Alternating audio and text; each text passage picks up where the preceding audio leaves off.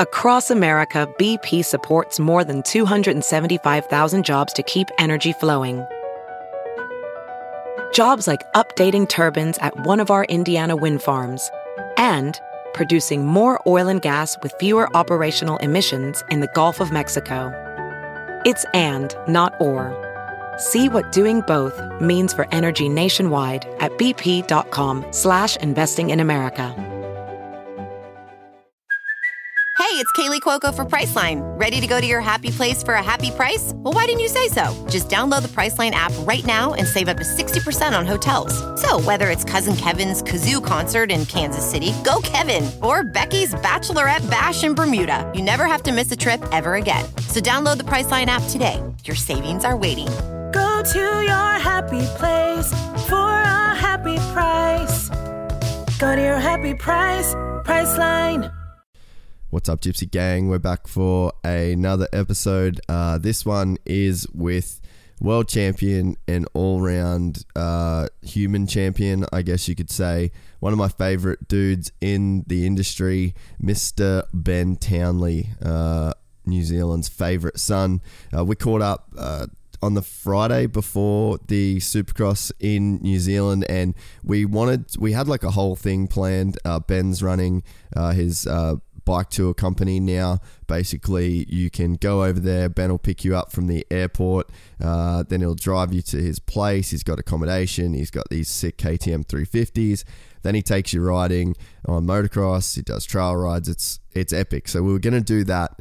Uh, but it, the plans just kind of changed a little bit. But I still am 100% gonna do that. It's on on my bucket list. Uh, if you follow Ben on Instagram, you would have seen some of the epic stuff that him and the dudes get up to. Um, and with Ben, there's no like there's no ego with him at all. It's not like uh, he doesn't have any sort of distance or that kind of stuff that you might expect from like an ex world champion. He's sort of just in there hanging out with everyone. Um, and he's he's a super cool dude, and, and I really am excited to go and experience the full uh, effect of, of a Ben Townley tour in New Zealand. So hopefully, like early next year, I think we're going to try and make that happen. Um, so yeah, we had that sort of plan. It fell through, but we still really wanted to catch up for a chat. So we set up at the uh, I can't remember the name of the building now, but it was this crazy big building in New Zealand where the uh, AME boys were throwing a bit of a shindig for all the riders before the Supercross. So we called up for an hour and 45 minutes. Uh, I think we could have done this podcast for like five hours. Uh, ben has so many cool stories. He's done so much. He's such a nice guy. He's so open and honest. Um, and is yeah, he's like the dream dream podcast guest. So we were gonna try and like maybe finish this thing, but I just thought, you know what, it's so good. Uh, I'm just gonna put it out, and then we'll catch up again uh, to do another one of these when I go over and do the uh, Ben Townley motorcycle tour uh, deal that he has got going on. So yeah, uh, if you do want to check that out, just search Ben on uh, on Instagram. He's got all the links and stuff to his tours on his Instagram page but yeah, this this was a really cool podcast. This was a really fun one to do. Like I said, we could have just gone for hours and hours. So uh, this will be part one with an open ended part two that we're going to try and bring you uh, as soon as it kind of lines up. If you've been listening for a while, we've been doing this for a year now, which is crazy. Uh, you will know that I am a mad frother of a Boost mobile. Um, if you're listening to this in Australia, you can go to boost.com.au. Uh, and if you listen to this in the US, they are in the US as well. Um, but obviously, I do my stuff here in Oz. So I am now running that's the new $70 prepaid plan, which gives you 75 gig of data. Um, this is what we streamed the Australian Supercross podcast on and is more data than you will know what to do with. So it's insanely good value. Uh, that's what I'm running right now. And if you live in Australia, that is what you should be running as well. Uh, also, a massive shout out to the guys at Knobby Underwear. Uh, join the Knobby Nation at knobbyunderwear.com.au. $20 a month will get you a fresh set of duds every single month, and it will be a design that you haven't seen. It's a nice little present every single month. I definitely look forward to it. Uh, and this month, December, is a freaking banger. It's uh, by far my favorite design yet, and a perfect time to sign up uh, or sign up your mate for Christmas or your mum or your dad. They do all sorts of stuff that will rip your head off. Uh, also, I need to give a shout out to the guys at mcas.com.au. They're one of Australia's biggest online motorcycle retailers, and right now they are having a ridiculous Christmas sale. Uh, you can save up to 69% across everything store wide. And then if you type in Gypsy Gang, all caps, you'll get a further 5% off all of those purchases, including the stuff that's already marked down. Uh, one of the banger deals going right now is 50% off Renthal Twin Walls, and then they're doing 20% off the Bell Moto 9 MIPS Torch Helmet. Uh, also, a big thanks to our homies at Rival Ink. Uh, some of the coolest graphics, I think, in the industry, and we are about to launch a collab with those guys. Uh, so, very soon you'll be able to order your own Gypsy Tales graphics kit. Uh, it is new bike season, and if you have just got yourself a fresh 2019, uh, or you're looking for a new graphics kit, maybe you got some new sponos, new race number, maybe you're sporting a number one plate because you cleaned up this year, uh, you can head to rivalinkdesignco.com. Uh, go through, you can order uh, completely custom graphics kits, uh, seat covers, plastics, uh, or you can choose from uh, their all already done designs. And if you type in Gypsy Tales in all caps, you are going to get 15% off your order. Uh, so, massive thank you to the boys at Rival Ink Design Co. Uh, they jumped on board with us at the Supercross uh, for our live podcast and they're continuing their support. Um, so, support the peeps that support us that is it from me on the sponsor side of things. Uh, you can follow us on Instagram at Gypsy Tales Podcast. Uh, subscribe to the YouTube channel. Uh, we're posting uh, the videos. This video is already on YouTube for this Ben Townley podcast. Uh, and yeah, leave us a review on iTunes if you can. think that helps with uh, just like the general visibility and stuff like that. So that all helps. Thanks again, everyone, for listening and enjoy this podcast with Mr. Ben Townley. That's it. We're on. Like that? Yeah, bro. You'll you'll uh, oh actually yeah. I fucking only bought one pair of headphones, so you won't hear the difference. I was gonna say you can hear the difference, but you won't. So All right. yeah, you're good. Sweet. Cheers, mate. Yeah. Welcome to NZ. I know, man. Jesus, this is maybe one of the crazier uh, venues that we've recorded the podcast in. Better than being at a hotel room at the airport, right? Mm. Dude, the um the old hotel airport isn't the nicest place I've stayed, but um yeah, this I've place is stayed, in, I've stayed in a couple of those before in my time. at the airport. Mm.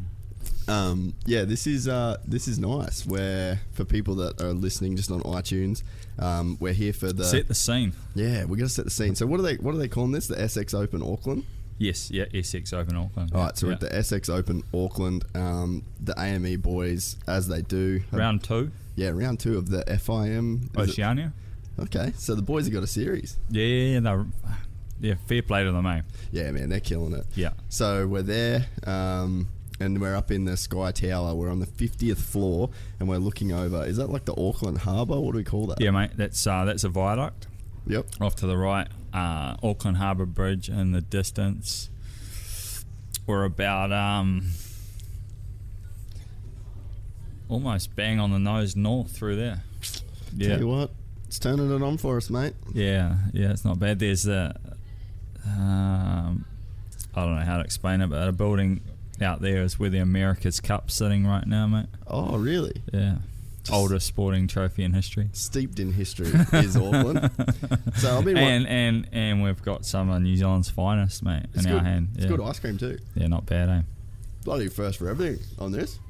Not bad. Um, yeah, so I'm glad to get you on, man. It's um, it's been like a little bit in the making. We were trying to do a trip um, at the start of the year, but it just sort of hasn't worked out. Everyone's been crazy busy, but I'm still going to do the Ben Townley. What what is it? The Ben Townley riding experience. Ben. Townley tours.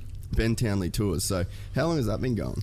Um, It looks like it's been going alright. eight months now. Uh, just I'm just getting started really. Like it's been the idea of doing something with dirt bikes uh, has been a long time in the making for me. Mm. It sort of has gone from you know I guess one product to another product to finally what it is now in terms of um, what I initially thought it could be. Yeah. Um, but yeah, I guess for me now it was about. Well, I got to a point and I really wasn't achieving what I wanted to as a racer, dragging my family all over the world, and and decided it was time to you know cement my roots. But I didn't want to stop ra- stop racing And riding, yeah. and couldn't really earn a living uh, racing in New Zealand. So it was about how was the best possible way for me to be able to continue riding as much as possible, and, and this is yeah what I came to with this with this product, this business really. So And New Zealand's a place where that people always want to come to. It's such a massive destination for mountain bikes. Like you look at Rotorua, and then people always talk about the riding in New Zealand. You guys have got so much public land that you guys can basically do whatever you want on.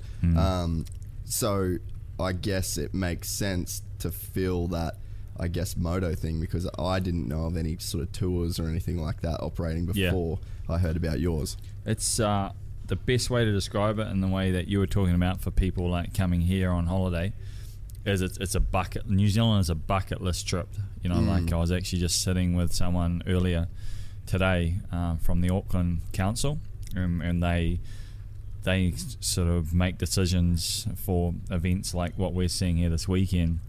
And, and we were discussing, you know, when people come to New Zealand, it's a place that they've they've got on their list of places to go. And I guess from me, I already uh, the idea was born from I heard that from so many fans across the world. Yeah, and I was right. like, well, you know, there's thousands, hundreds of thousands of people that ride dirt bikes. You know, I want a few people to come each year and experience doing that with me in New Zealand. So And it's got to be um, like the chance to come and ride with a guy like yourself that's been on the world stage for so long. Like you'd have to be considered as one of the greats, really. I don't Um, know about that. Well, for sure, like, dude, for sure you would. Like, if you look at the the company that you kept in terms of like, you, you know, one of the most epic seasons of all time with Villopoto in 2007.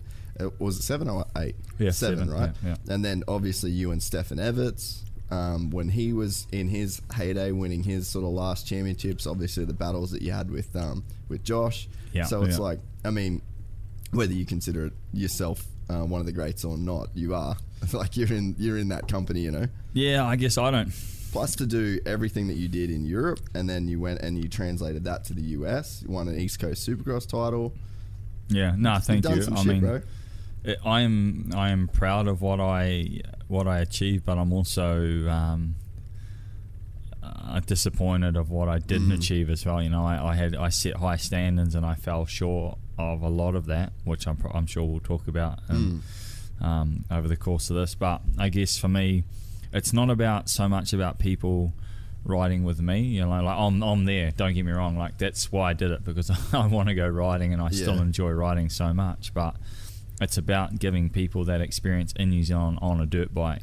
You know, and one of my on my website it's BT's Ultimate Tour is, is one of the tours that I really want to push, and that's just coming over, getting on a getting on a plane, being here for a, a minimum five days, getting four days where you ride both trail and moto, because I feel like uh, trail riding in New Zealand is is uh, how do you explain? It's new age. It's re- it is really new age. Like a lot of trails in New Zealand are pushed in by by man-made machines, you know, or the man-made trails, sorry, by machines. Whereas you know, so the rest of the world does sort of just sort of like Single track single kinda track deal. kind of stuff, you know. Mm. Yeah, The stuff I'm- you'll I'm ride when you come, man, it's like Dude, I've been looking at the Instagram. like, epic. yeah, since you told me Yeah. about it, and I've been sort of following along on your Instagram. Like, I've been paying a little bit more attention to the, Yeah. the terrain and stuff because obviously we've spoken about it. I'm like, dude, this looks fucking unreal. Yeah, it- And, like, I really was gonna- is. I wanted to bring my dad as well because Yeah. my dad's like an old trail rider, and that and it's cool too that like the whole trail thing's coming back heavy, man. Yeah. Like in um. Obviously, you would have seen like the Transmoto events that they do. Yep. Yeah, Yep, like yep, those eight hours and six hours and stuff. Dude, they're the biggest events in Australia. Well, you know, like um, in terms of op, like dirt bikes in New Zealand off road riding, you know, trail running is massive, man. Like per, ca- per capita, New Zealand would have the most amount of off-road riders in the world. I'm I'm I'm sure of it. You I'd, know, ha- I'd have to think so Yeah. too. Like, but on any given weekend, we, you know, 52 weekends a year now, you can drive any direction on a Sunday or Saturday, or it's mainly a Sunday morning, and just see bikes going every direction on the road. Well, and when I was a kid, everyone went to the same place, you know, and now there's Mm. just that many riding options now, you know. So But you guys have like some crazy laws around um, the whole public lands thing. So I've had um, Adam Greentree on the podcast, and he's like a bow hunter, and he does these crazy trips, dude, to New Zealand. Yeah, and he goes and hunts tahr and stuff up in the like up in the Southern in Alps. the highlands Yeah, and yeah, that. yeah, and um, and man, like he said, like you literally can just do what you want on on these public lands. yeah, so and in Australia, land, man, call, like DOC land we call that. Yeah, okay, you yeah. just yeah, you just can't do shit in Australia. It's crazy. yeah, yeah. No, just I mean, my product No, you're good. Don't worry about it. my product right now is um, my product right now is a little bit different in that respect. Like I'm I'm more based on moto and trail options with a trailer, but you know my end goal is to be that real adventure ride, you know, and, and, and get into that where you just you land, you're on that on that adventure bike and you ride that the whole time until you get back on a plane. That's And like, Ultimately, what you mean what I want. like packing with like camping and like having everything on your Ah, back, or I- I would you have like a support vehicle? Yeah, yeah. 'Cause so the first couple the I did was it. Mm. with su- support vehicle. Um,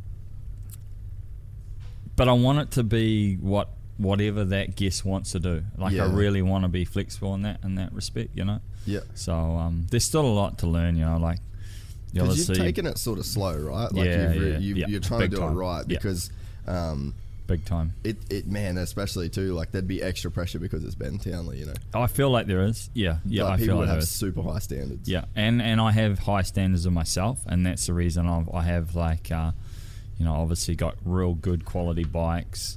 KTM and, plug. Yeah, yeah, yeah. KTM 350s, and and I'm just make sure that everything I do, accommodation, food, it, you know, travel, everything's done well because Mm-hmm. I I feel like. Uh, I want that good experience. I want I want a customer or guest to have that good experience, so then they go back and, and there's never a real negative about it. That's you know, Yeah, and the only thing you cannot control in New Zealand Is the is weather. weather. Yeah. As we're about to see tomorrow. yeah, tell you it's going to be good. Trust me. You reckon? Yeah. You don't think it's going to rain? Not for the event, it's not going to. Yeah, yeah, yeah. I, well, the boys today were saying that they've got tarps and everything ready to go. Like Mm. they got most of the track built today. The I think the real problem with Supercross is when you're building it in the wet, exactly. and then the, yeah. but you just can't get a base down. So if Yeah. they can get a base down, and the, it was pretty dry today when you guys were out there. Went hard, man. Yeah, it was super dry and hard. yeah. So um, which would be good for that 350A. Yeah. Are you tripping on riding that that uh, the race? How you feeling? You confident? Oh, no, Because it's I'm- you and Ronnie, right? I, uh, So you- yeah, You, me- just got to beat Ronnie. Yeah, I just got to beat Ronnie. The best yeah. of all time to ever do it, arguably. No pressure. Man, we went on radio this morning, and the guys like they don't.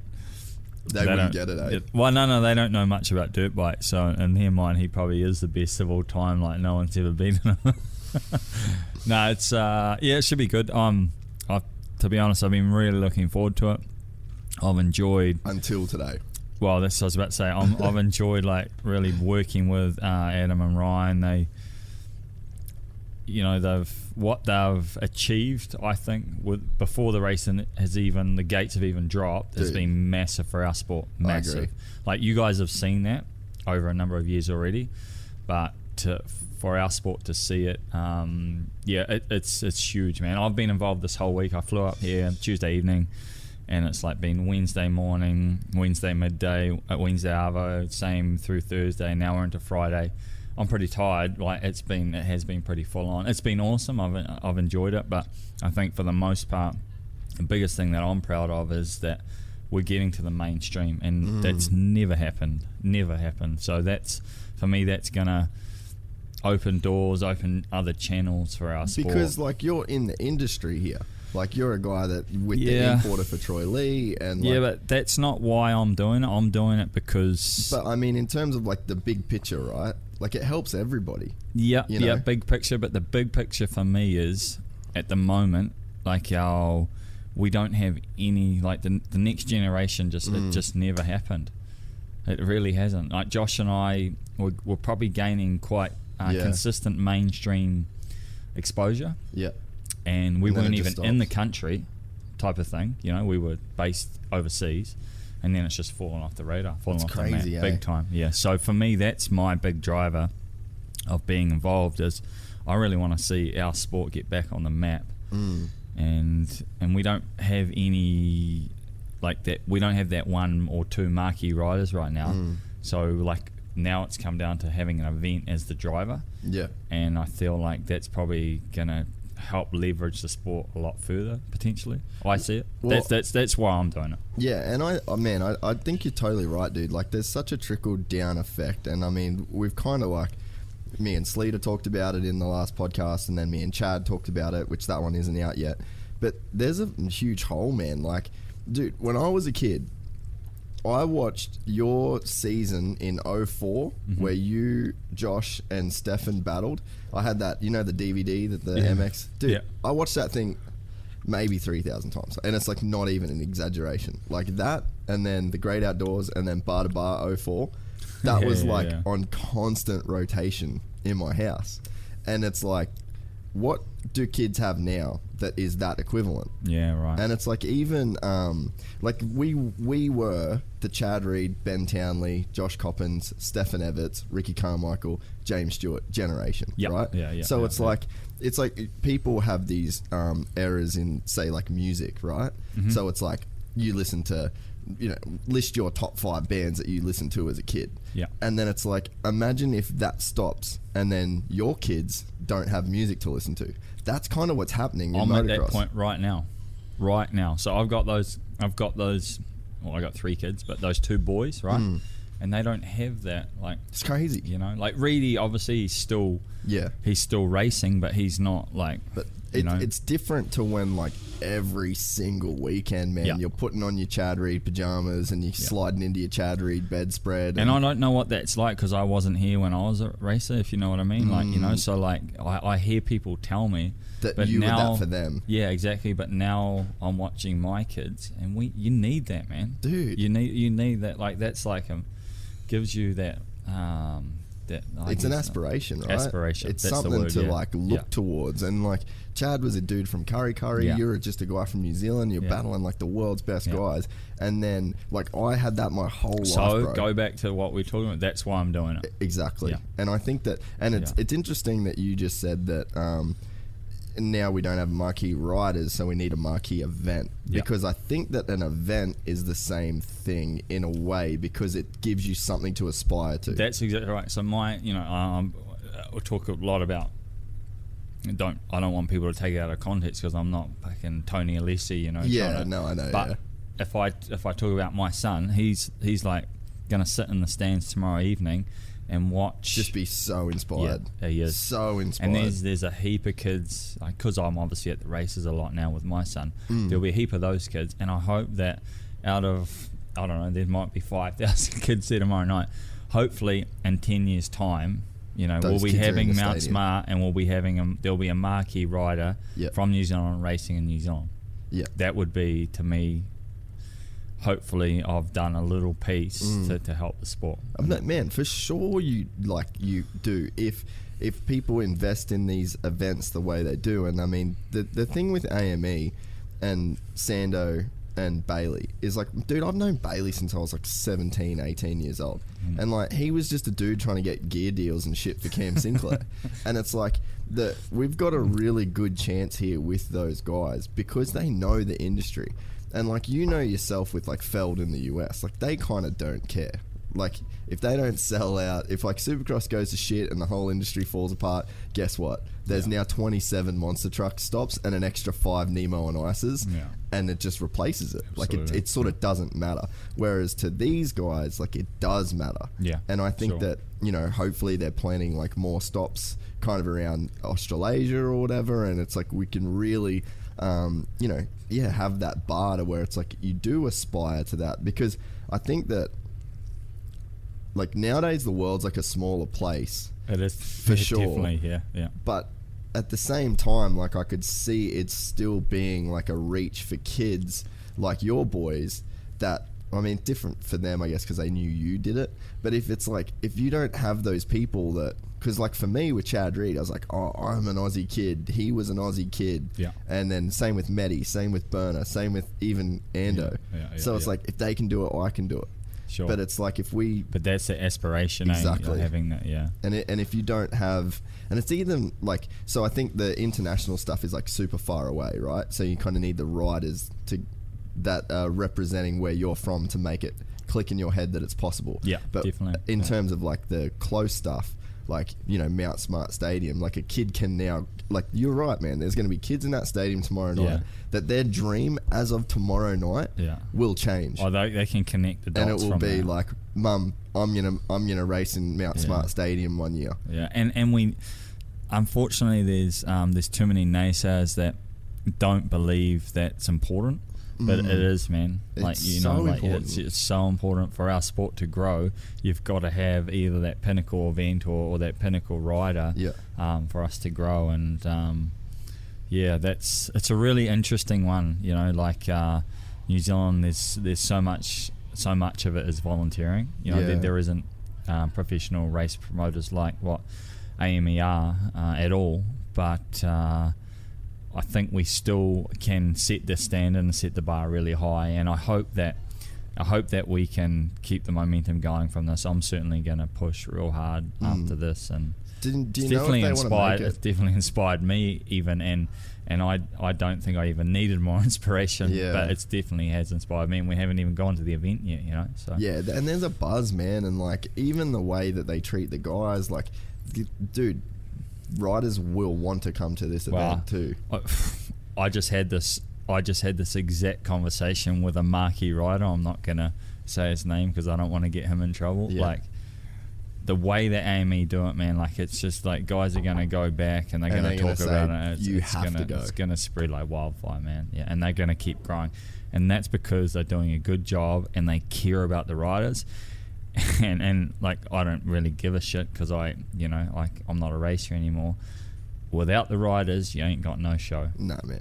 and that's what it comes down to. And they really do care about them, and they're, they're putting effort into into making that. And you see that, you feel that, like you just see like the, the atmosphere and and, And like even the way the boys are like constantly on social media, Yeah. they're constantly like tagging the event, and it's like those dudes don't have to do that shit. Mm, then that- when do you see anyone tag Feld? yeah, yeah, No one tags Feld, yeah, bro. yeah, yeah. You know, and it's like The few dudes that they actually probably pay, and they're paying Yeah, for them to do it. Like you can tell, Not, like, not they're not even front runners in the sport anymore. They're like has been, well, not has been. Yeah, but, yeah. know, But it, it is crazy. But again, it's because they are one of us, and like they know. What one thing I guess is um, is a little bit different is is for AME they can they can beat to their own drum a little bit Mm. a- as opposed to feel like they're under a pretty strict well it's, It's the world championship company you know what I mean like it's the world championship it has to be done in that in Yeah. that, that that shape and form whereas AME sort of you know beats their own drum a little bit there and I think that allows them to for us to have that the rider relationship prom, a rider Mm. promoter relationship uh, a little better well, a lot better Yeah, definitely. Yeah, How so- um how serious are your boys about racing?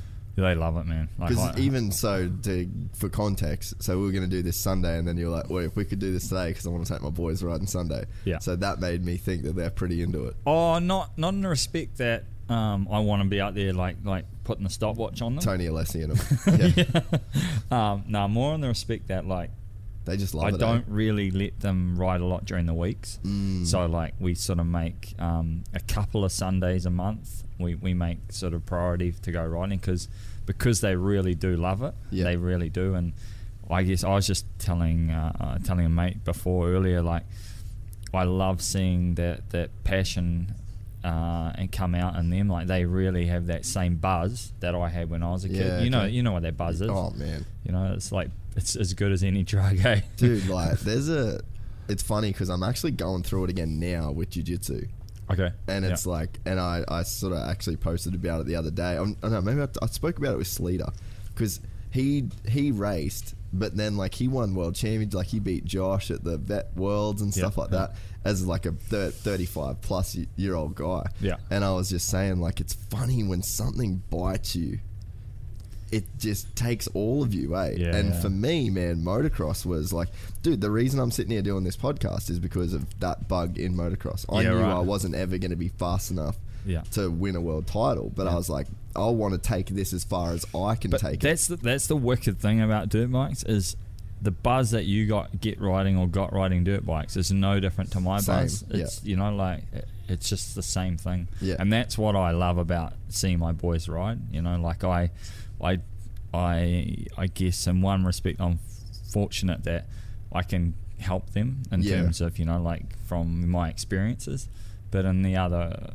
You know, on the other hand, like you know, there's probably a little bit of pressure and, and whatnot, and with the Townley name on the bullshit that Yeah. comes with it, which I, I don't like that part of it. But in terms of just them enjoying it and getting that buzz, I love that. And I love doing it with them and seeing the little milestones they make, you know, goals they set. You know, we, where I'm from in Taupo, uh, they raced the Winter Series and my son is on a 65, my oldest son's on a 65 and he started clearing a few bigger jumps, you know, and he's like, you'll leave, you'll leave there on a Sunday, and there isn't a race till like four weeks later, and he's talking on Monday about how he wants to jump this next jump, and yeah, it's cool. I, I do really like that that side of it. I love that side of it actually. Was your dad a big part of taking you racing when you were a kid? Oh, massive, yeah. Our whole family, Yeah. and like we're doing the same thing now. You know, like with so my is your wife. your old boy still involved? Yeah, in- yeah.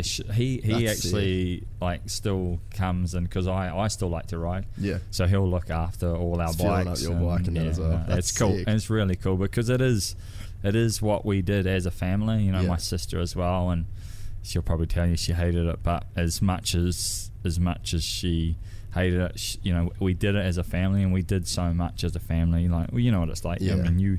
The travel you guys would have had to do for where you lived, Oh, eh? We, we didn't have anywhere that extent of travel, but we still did it all as a family, and, and that's what you know what I'm doing with my family now, and it's cool. I really, I think you know the relationships that you that you friendships you make out of in a relationship, you have Lifelong, dude. lifelong, eh? Yeah, It's it's crazy. Like even my dad drove down to a, a um, fight with me the other day.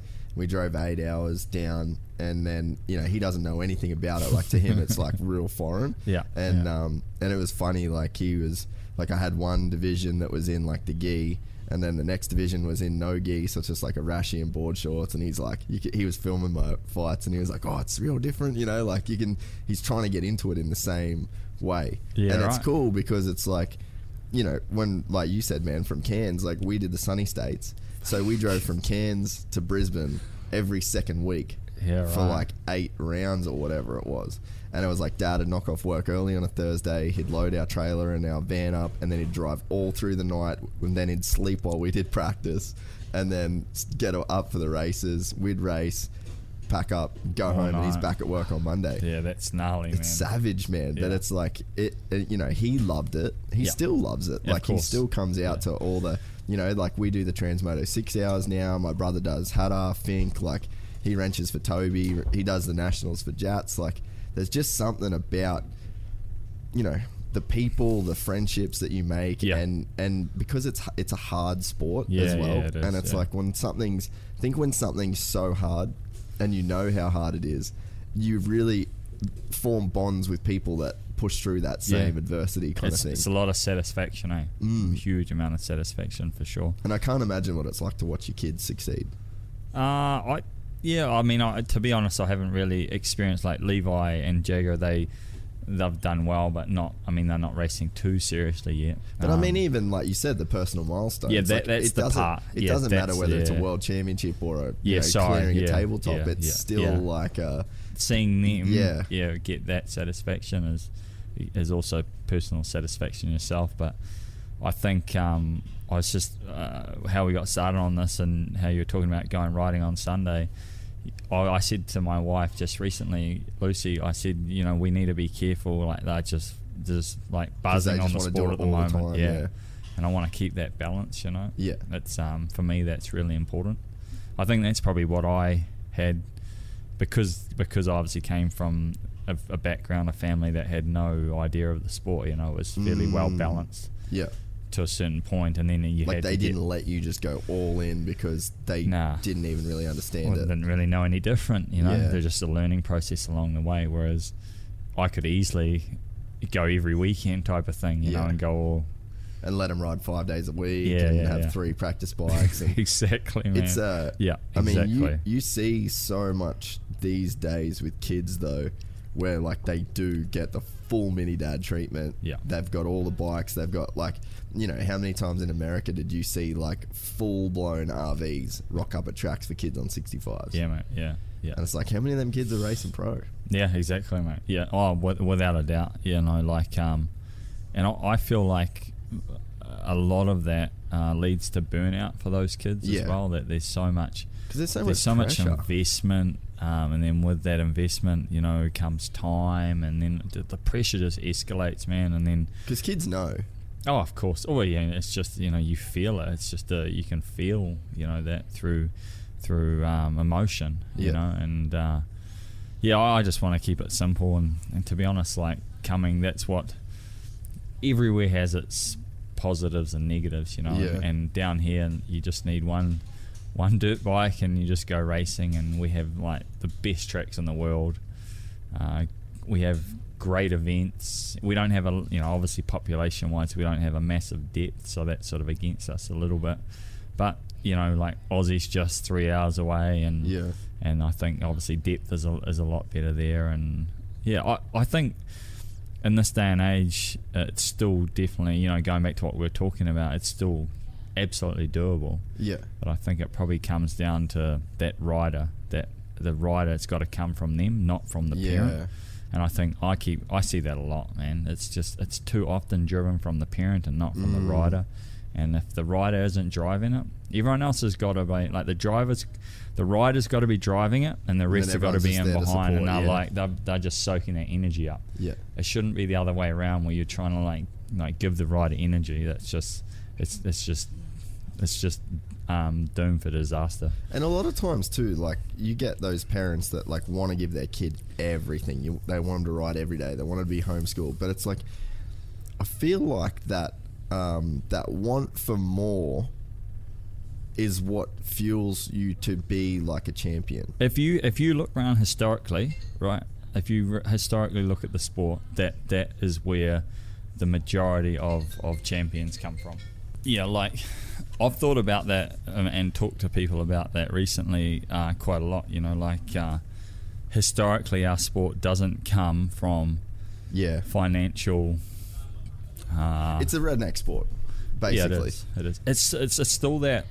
I still believe it's still that equal meeting point between man and machine. Like you can still go down to a, a dealership Mm. now, buy a bike, get a bit of help setting up your suspension. You know, a 450 in this day and age, you know, they have so much horsepower, and you can you can go out there, and if you're a good enough rider, you can race somewhat with the best riders in the world. Mm. You know, and that that sort of gives you, I think. Um, uh, an insight. You couldn't you couldn't go and you know you couldn't get in a in a Commodore and go and race Scott McLaughlin and Shane No. Van Gisbergen. It's not- You know what I'm trying to put it in context Yeah, yeah, somehow. yeah. You know, You- it's no, just not right. not possible to do that. Whereas on a your dirt bike, you could still go and have a crack at Eli Tomac within some Mm. range. You know, on something. Well, especially to get you to the level that you get sponsorship That's help. right. Yeah. You know, like Yeah. you might not be able to, as Joe blogs, race with Eli Tomac because of like the infrastructure or whatever, but mm. you can get to a point. Yeah. where you're showing so much speed, so much promise, so much d- determination, Yeah. and you're doing well to where that will get noticed. And that can come from anywhere, bro. Yeah. That can come from Yeah. Taupo, New Zealand, it or that can. come from Cortez, Colorado. and it doesn't cost you millions. No. Yeah, yeah, and I think that's where I see a lot of it go wrong. Like people are pumping millions in, and it's just it's the wrong way to do it because it's got to come again from that rider, and they've got to have that. You know, like Chad's a good example of that. Eh? Mm. For sure. he was a gritty, a gritty young uh, rider from He's a mongrel. yeah Kurri Kurri, and and he he just drove that man. Like he had something in his sights, and he Mm. wanted to achieve that. You know, and yeah, that's what we've got to see more of, as opposed to people tipping in Yeah. tipping in, you know, hundreds of thousands to really achieve. What are they achieving by that? You know, And man, like you- burning burning gas. you know yourself too like it's a it's a really fucked up sport for what injuries can do Yeah. it's, you know what i mean like it's never a sound investment Yeah, because yeah, yeah. the chances of making it even for a dude that was at the top of the Yep. world like you it can get taken away from you completely out of your control. Do you remember Nicky Irwin? Do you remember him? He raced pro and he got paralysed. He raced for Kawasaki in Australia. what was his name again Nicky Irwin. Uh-huh. He was sort of like Hurley era. He Yeah, was from okay. New Zealand, and he did the stats on what it, what like the percentage of making it to being a pro rider, and it's like, oh it's crazy yeah, it's like zero point zero zero something of of of a percent, you know, to make it. it's a, a, lottery dude Yeah, like even Yeah. with all the potential like you know yeah like for you for you like Yeah. you fell short of goals that that you had Mm. and it's like you're one of the best dudes Yeah. ever like you've ra you know motocross the nations moto wins obviously world championships like Yeah. it's and it can be taken away like it, it isn't smart money to just Nah, throw, you nah, know what I mean like even for a guy that is in the best one of the best in the world Yeah. it's still not smart Yeah. money and it's not smart money, and it certainly it does not help the process either. There's no doubt Mm. Dude, I it. remember like we didn't have a lot as kids. We never had the best bikes. I don't think I ever. I don't think I had a new motorcycle until I was nineteen or something like Wow. that. Like eighteen. Like Yeah. always had secondhand bikes. Like I spent my. um I was going to go to schoolies in 2007, I want to say, when I graduated high school, and I had three grand saved up, and then I didn't go to schoolies. I bought a I bought a, a 2006 250F. Wow. I was like, fuck, nah, I'm, I'm just going to get a new bike. So it's like, but that to me, like, obviously I never made it in motocross as a racer, but I made it in motocross. Like, Yeah, right. You know what I mean? I got to travel the world for motocross. I got to go to all the races I dreamed of racing. It was in a different capacity, but I still think it was because, man, I was hungry right up until the day I left Australia on that flight. Like, I still didn't have the best cameras and I still didn't have money and I still like I was, it was always this Yeah. like it always felt like I had something to prove and I I had um you know like a, a point to sort of prove because I was never given anything the Yeah, whole right. time and Yeah. and I think it's like to your point even as a racer for yourself it was like you always that determination whereas if someone gave me a bunch of money and they gave me all the best camera gear and they, it was like yeah just go do what you want to do man Yeah, like, yeah, it yeah, yeah. probably wouldn't have been the same Nah, like it's that adversity it- that, that drives you. Mm. Yeah, yeah, absolutely. And I, you, you know, you see it. That that is the common denominator. If you ask Mm. me, definitely is. well you look at like James Stewart they come from nothing Yeah, Ricky, they came from nothing. Yeah. Travis, like all those those guys, like they really did Yeah. Come from these obscure stories and these Sure. rags to riches kind of. absolutely. But we're in a weird time now where that's not the case for a lot of people. But I think like, I mean, Eli is obviously one of the dudes at the top of sport. He's been a factory rider since he was a kid, but you were around them a lot. To I think John kept him fairly grounded and, Oh, and motivated. Yeah, but yeah, Ando yeah. didn't come from a lot. Yeah. Dean Wilson didn't come from a lot. Yeah. Ken had a, a very humble beginning. yeah, or you look at you know. Cairoli and, and Herlings. Mm. You know, they're, they're two very good examples of that, and they're current. You know, current riders right now. So yeah, and, like you said, it probably has changed. Society has changed Mm. to a certain respect, and that and that. So it's not. Um, yeah, p- potentially as hard. Yeah. I don't. Yeah, I don't know if that's the correct thing to say, but it's certainly a little different world we live in now for sure. yeah, definitely. Mm. Um, so we'll get into a bit of your racing stuff then, and like so when the, when we had this idea, we were going to try and do this with you and and Villo. Yeah.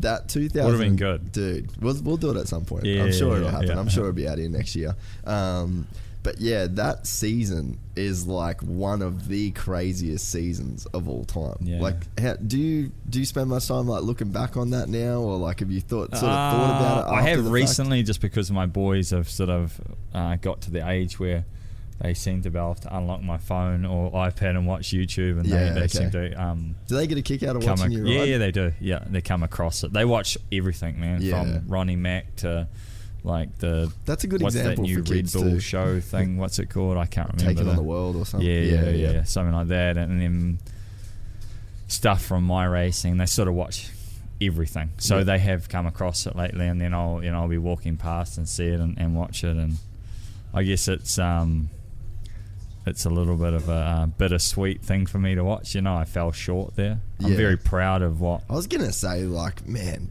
Yeah. you obviously fell short of the title, but it's like, dude, how many people have done that with Villopoto? yeah, the way that yeah. you did. It was it was very cool, and I guess the circumstance of circumstances of how it rolled out. You know, we were teammates, and um, you had had a lot of respect for each other. We raced Mm. hard. Uh, it was yeah, it was really interesting dynamic being that we were teammates, I guess, and racing for a championship all the way to that. Be cool to it'd be cool to talk to Mitch about it. I'm sure at one Mm. at one point. Yeah, you I'd love like, to actually yeah. at one point talk to him about But it. But yeah, yeah, it was yeah a little bittersweet, really. I guess Yeah. is what I can say because I obviously And man, it was like I remember obviously like I was pulling for you through that series, and I remember being being well. I mean, I think I was like eighteen when or seventeen when that hap- was going down. Yeah. But um, it was uh, it was could have so easily gone your way. yeah I think at one point there we went three rounds in a row where we went out 2-1. tied. Yeah. We went. I think it was uh, Colorado, Washougal, and Millville. We Yeah. were we were tied dead even on points for one point of the season. So yeah, it was real. Yeah, real interesting and and. Obviously, at the time, like you're so immersed in it, but you know, looking back, it was Yeah. it was pretty cool to be a part of. How good did you feel on the bike? Amazing, amazing. Like, cause you Yeah. looked like Yeah. you talk about like um, all the good guys. 2007 and 2012 when I I didn't last too long that year, but like was that the year you were in Australia? Yeah. Riding that, dude. That Yeah. was the. That, I think that's the fastest I've ever seen someone Yeah. ride a bike. I because obviously I sort of had a bit of a turmoil uh, 2011, and then because 2010 was decent, I'd had that. that was the Lucas Oil ride, right? Yeah, yeah, yeah, Yep. yep, yep. So I'd had a pretty rough 08, 09, and 10 I got things back on track. 11 it fell off a bit again, and then 12 I was like I was I had a massive amount of um, you know firing me Yeah. to like I was like I was kind of like 27. I was like right, I want another five to seven years. You know, I want to. I'd, Yeah. I'd had a, quite a bit of time off, so I felt like I You're could extend my career yeah, on the other side type of thing. So I, yeah, so I put a lot of effort in, and Konsky sort of let me just basically control what I wanted to do with the bike. You know, Yeah. like, and I just had. And that was a good bike. I had an amazing package, best 450 hands down ever for me personally. Really? Yeah, yeah. And what was on? You had your pro circuit suspension. Nah, no, I had? I had a guy in New Plymouth. Um, remember Shane King? Yeah, yeah. So his old like race mechanic. So he's like from one of those eras where you did the suspension, the engine, yeah, you did like the the whole Pip bike on your own. you know, yeah, like it's a little bit different to this era where you've got like Yeah. you know, an engine guy, a suspension guy, and then a mechanic type Yeah, of thing. yeah. And he he helped me build that bike. Like uh, there was Mike Lamon and then Lee Walker was my mechanic. Yeah. So they were both based in Melbourne, but my, uh, Jimmy, I call him God, uh, is uh, he helped me sort of really massage that bike. Mm. And uh, I kind of came from the mindset like there was no point investing all this money, really, which Yuri said he would do if I wanted to get stuff from America and whatnot. And I was like, nah, nah, nah. Like, let's just. We. I don't feel like we we. I know what that costs. Yeah. If you really want to do it properly, let's put that time, effort, energy, and, and and, and- doing it here locally. And we did that, and I, I hands down, I loved that bike. Absolutely Really? loved it, and it showed. Yeah, man. You Dude, know, I it remember. showed. I remember because it was Coonabarabran where you crashed, right? Yeah, yeah, yeah. Dude, I remember watching you in, Yeah. in practice there, just going like, "Fuck." Well, That's Con- Conondale, I believe, was the oh fastest yeah, I ever rode a dirt bike. dude. And I, and you know, like I'd had a really good uh, summer in New Zealand, building up, did the New Zealand Nationals, Yeah. and, and I was riding really well. And then that thing with Chad came up, and that just like, just added fuel to the fire because like, Mm. and uh, Villo was obviously on the top of his game at that point. And you wanted, and I wanted, I wanted to go back. Eh? I wanted a bit of redemption. Eh? But I've never really talked about this to be honest, Yeah. because I, it all just went up in smoke, you know. So just Dude, I remember standing there. I was in the pits, um, under the JDR tent, and did you? Was it in the first moto or was it in qualifying? Nah, qualifying. It was in qualifying, I don't even it? really remember it that well, to be fair. Like, oh, not that I got a head Yeah, injury, but the whole thing was just they a had blur. like it was obviously in, I was in that much pain. They put me on meds and got me Mm. out of there. But I remember standing under the tent, and then someone just said, "Oh, Ben just crashed," and I'd just walked off the track, and I'd just gone back under the rig, and then someone said, "Ben just crashed," and then we looked out, and I because it was it was off like a funky single yeah, thing, little wasn't like from what I remember, you sort of went off the start, went left through some roller things, and there's right bit of a table, and then a couple of switchbacks. Yeah, and goes then there like in was, and around and then then it there was some out, like yeah. roller things. Yeah, and I think I framed one, and it caught the frame, and then the bike sort of went like that, and then I'm, there was another one, and then you know you're at that tipping point. You're either Mm. like I'm ride this out that far on the front wheel, or and then it just it just went that far far past the tipping point, and then it just pole drove me in and like foot, put my foot out like that, and it just dislocated my ear, just just pretty much just annihilated my. Uh, my left left hip. So yeah. Yeah. But yeah, going back to where I was at, um, like in my mind, I was going to the to Hangtown, which was two weeks later, to win. yeah, There's, there was no doubt in my mind, like wh- how I was mentally, physically, race shape. You know, like I was I was going to win. I I uh, lived on a different property to what I do now, so we. We've just, um, it wasn't far from actually where I live now, but I had my own practice track at my front door. And I would come in, like, this is, uh, I would come in and say to my wife, man, I just love riding my bike because I just, I was that comfortable on it. You know, it was just one of those, it was just one of those bikes that everything came together and, um, yeah, like how we got to that point was really interesting, right? So, I'd obviously been pro, and and you know, I raced factory bikes for uh, what was that 2012 so i'd raced factory bikes for pretty much seven years at that point right so then i was back in nz and and jimmy the guy that helped set set that bike up we were at Broad, broadford with lee yeah, yeah. walker and mike lamman and uh, and Yarrive, and they had Boydie's race bike and Waters race bike. Another they had been the guys that had raced that The 2011 Big Bear season. Blaster. Yeah, yeah, yeah, triple B. And uh, they had both their race bikes, and apparently, I don't know, and this is where I'm leading with the story. That apparently those bikes were quite different, right? Yeah. And the whole idea was I would ride one Yeah. or both of them, sorry, and then choose one of them, and then sort of go my direction from there. Yep. And Jimmy like was like, no, we're not doing that. And there was a stock bike there, and he was like, you're riding that. And I'm like, oh, okay, well, let's put my bars on it. And he's like, no, no, just ride it like that. And I'm like, oh, okay. I've ne- like I've never done this. You know, I come from like riding factory, Factory- bikes. dude. I'm like, oh, okay, this is yeah, this is different. Anyway, went out right. So rode it stock. Okay, put your bars on it. Yep. Okay, right, right. Put your tires on it, and and built that bike literally from stock to what it was, and it gave me a really, really good understanding of exactly what changes I made and how they And why you made them? yeah, and how they benefited what I did. And I tell you again, it was yeah, best bike I ever rode. mate, me and Sleater, you should listen to the podcast. I know you Yeah. don't listen to him, but you should listen to Sleater's podcast because he, you know, how he did the test ride thing for KTM Yeah. for 14 years. Yeah. So we were literally saying, he's like, all these teams go to build these factory bikes and Yeah. they give you the best package that they can give you from day one. Mm-hmm. And then they can maybe make that bike 3% better. Yeah. That's in Sleater's Yeah, words, right? He's, and he literally said, I don't know why they don't just start off a stock bike Mm. and just lay the foundation and then build and build and then every single part that that rider puts on that bike is going to be a better or a worse do we need this do we don't but all of these teams seem like they just give them with the 52 mil forks and the Yeah. you know the this best setup this best motor that, and you don't and know you're not why invested in the process You don't know why or how you got to that point. Mm. But yeah, this was and then if it's a turd yeah, then it's their fault. Yeah, it's not yeah, your yeah, fault. yeah, yeah, but your bike in 2012, if that thing was a piece of shit, that was your fault, right? I was probably at the age where I, you know, I was old enough to, uh, you know, to really know what I needed. I guess you know.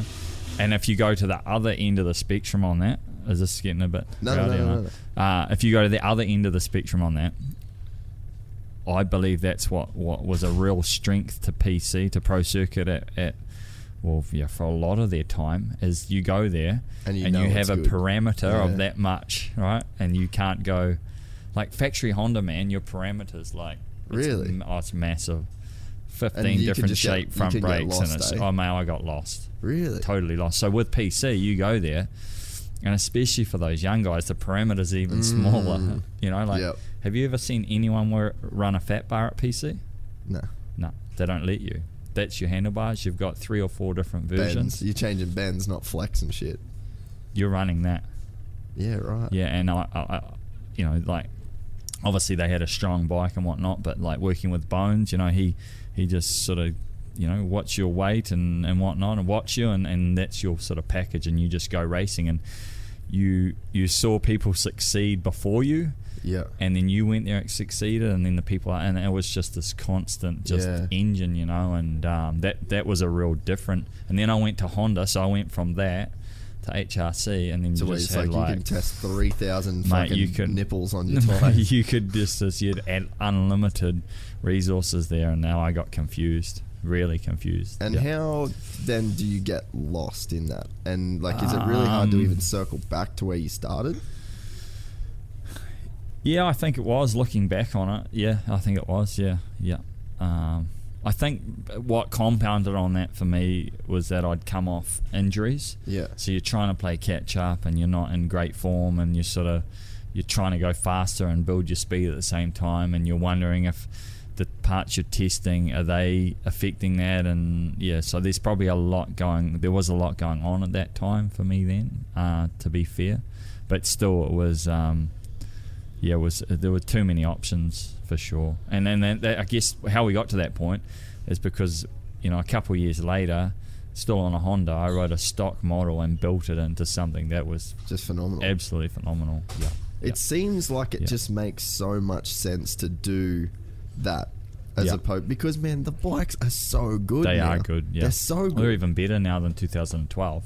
Oh, for sure. you know? and dude, like, like Ja- a Yamaha and our KTM like 450s have so much horsepower just as a stock unit. You know. Well, that's what's funny, like, because um, Triple B, old Todd Waters, he went and rode for the factory team. Yeah. And he said that he liked the second, the, the full privateer Honda better. Right. Because it was just slower. Yeah, And he's like, yeah, but I went faster. Yeah, yeah, yeah. But yeah. he said at, at Honda they just wouldn't let him do anything. Like Yeah, he yeah. he had some clutch issues and he was struggling to get starts, and then it, he could just couldn't get starts with the clutches that he had. yeah, yeah. And they're like, "Sorry, dude."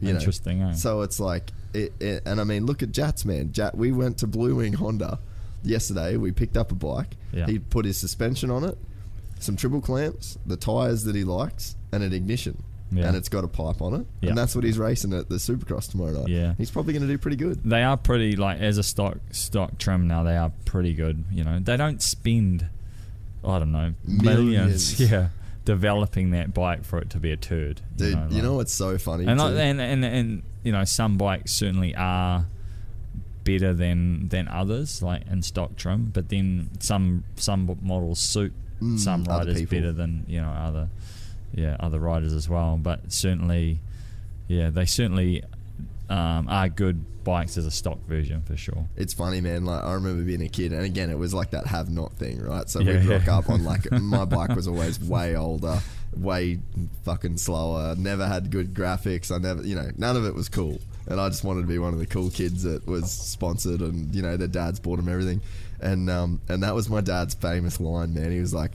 Honda don't spend because we always rode Hondas. He goes, Honda doesn't spend millions and millions of dollars so that you can go and put some fucking shit piston in this thing.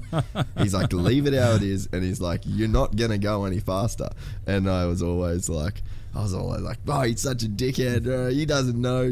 I'm looking in Transworld, and they're saying this pipe gives you three more horsepower, and, and like, you know, you're just not getting out of the bikes what. You know, Yeah. unless you're like you or you know Yeah, these top yeah, level sure. guys, like you're just not getting that out of it.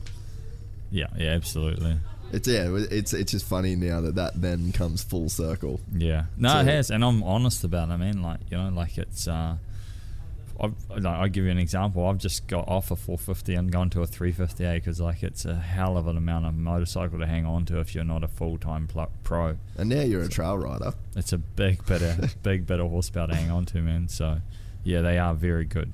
Yeah. Um, so we'll go go back to that, like, because your your career always has been like pretty injury riddled. Yeah. Like when you see guys that struggle with injuries, like, do you think that's just like a, a physical, like a genetic thing to where like some guys break, some guys don't? Is it just pure luck? Is it Nah, because I, don't- look at a dude I like don't know, Malcolm, right? So like Malcolm rode for JDR. Fuck me, I saw that dude have big crashes, and he always got up, and he Mm. Was never hurt. And then other guys, so it's like, is it just luck? Is it, you know, a I know, genetic man. thing? Uh, I like I, I look at Dean. Eh? Like Dean, he's been through the Mm. ringer, man. And if I I can I could compare myself a little bit to Dean. I believe it's through the decisions I made. Really, Mm. it was just like just errors of. And it probably comes moment. back to my personality of wanting too much. You know, taking too big a bite at the apple. Basically, is what it came down to. I for, for me personally, uh, I don't know if that's the same for Dean, but um, yeah, it's Is that harder or easier to deal with? I don't know, man. Like I, I, I don't think that I'll ever have be able to like accept it. To be fair, you know, like in my mind, I, I still, you know, ex- still wanted to achieve so much more and Mm. and uh, fell short, and so it's it's always gonna eat me up inside for sure. Um, I, yeah, I don't I don't think I'll ever get over it. But at the end of the day, like I'm, you know, I'm fairly healthy. I've got a pretty good life. I don't have I don't have a lot to to be um, pissed off. Yeah, at. yeah. But, But, obviously, like, as a racer, like as like that true racer, man. yeah, the competitor in me, like um, it's yeah, it sort of eats me up a bit for sure. So, yeah, that obviously then means like that says something about you as a person. If like all these years later, like you can tell that it's like there's like this something deep in you that's like really fucking off it still. That like, and that's know, what it comes back to. That's probably where the the the mistakes happen, which then compounded into injuries. Yeah, like so Yeah. once you get further and further into that hole of like I can achieve more, I can achieve Yeah. more, you start taking those bigger bites of the apple, right? Yeah, exactly.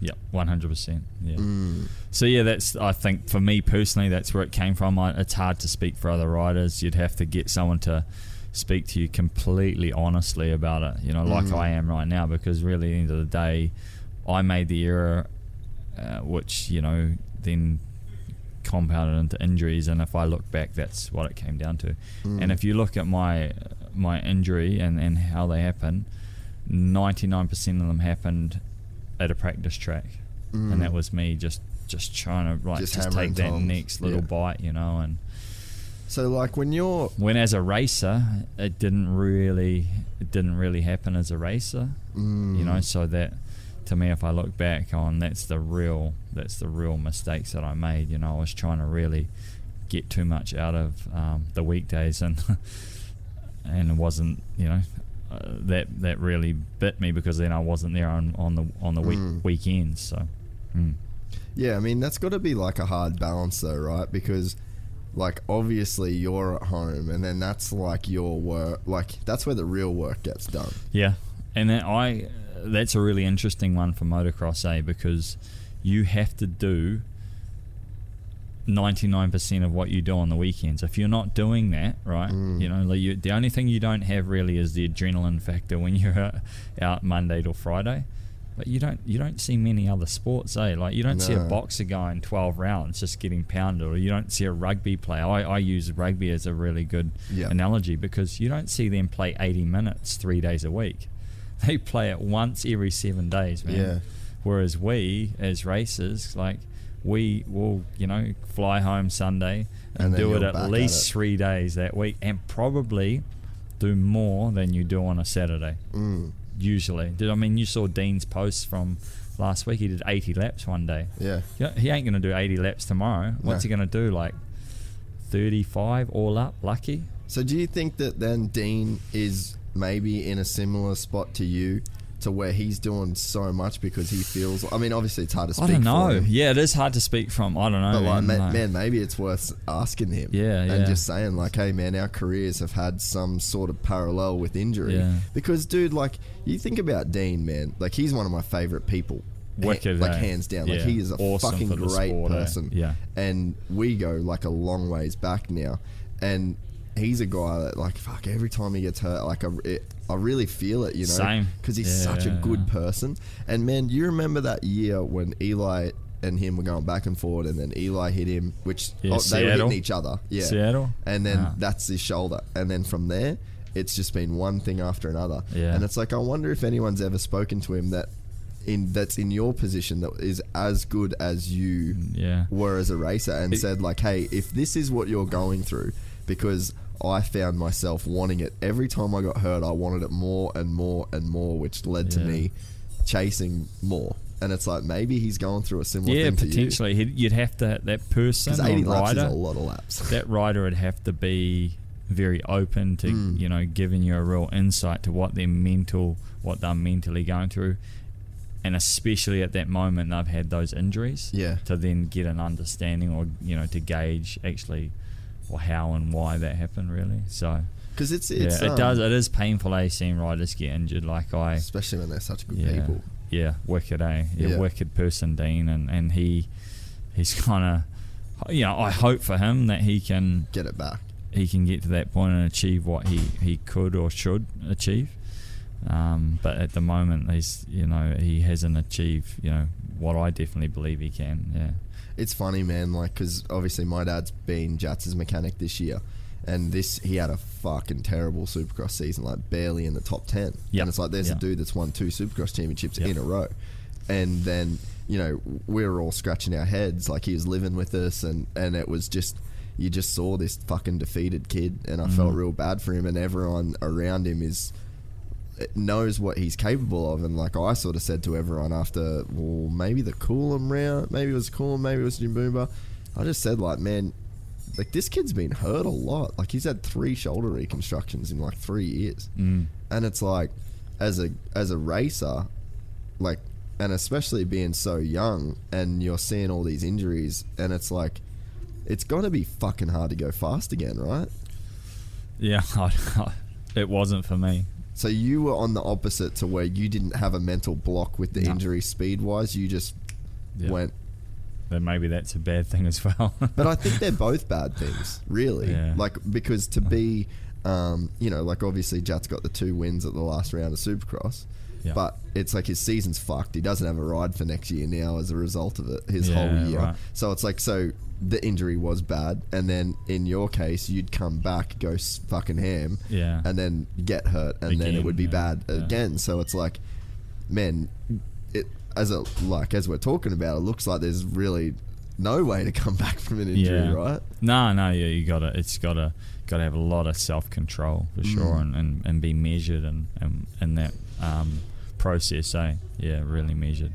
Did you? Who was like in your corner? Nah, that's one thing that's a really interesting question. Like, like so at one point I was with Aldon, but that um, that went a little bit pear shaped. Like him and Ricky, like Ricky stopped racing and and whatnot, and And then was- that didn't end well with Ricky, right? Nah, nah, I don't know. Is that is that public knowledge? Like, I think it yeah, is. like it didn't end that well, and then Well, because of motocross, sorta it was like, like- motocross of nations where it all came out, right? Because Yeah, like he just struggled, and then he left, Yeah. and then you left, and I think well, I didn't. It sort of it got to the point where because I, I, I was lo- at I love RC Aldon, like he's a good dude, so there's no negative. I was at RC's riding, and that's obviously where Aldon was based. Mm. And then it was kind of like real, how did you say that? Like awkward position, right? So things weren't really good, you know, with those two.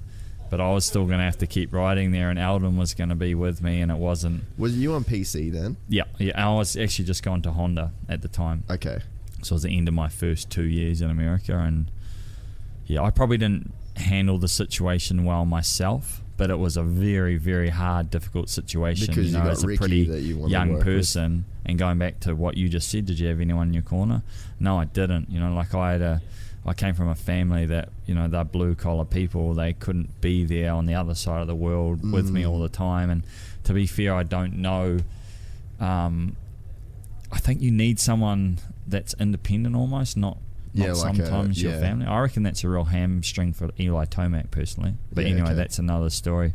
Um, yeah, I didn't have that one person like like I had my wife obviously, But even Yeah. then, that's like not a third I party. still think that like you got to have a lot of respect for what Chad's achieved because he's done a lot of that sort of just on his Mm. own decisions, you know. And I don't think the rest of the world can completely uh, appreciate that because they have people, they have like their entourage with them all the time.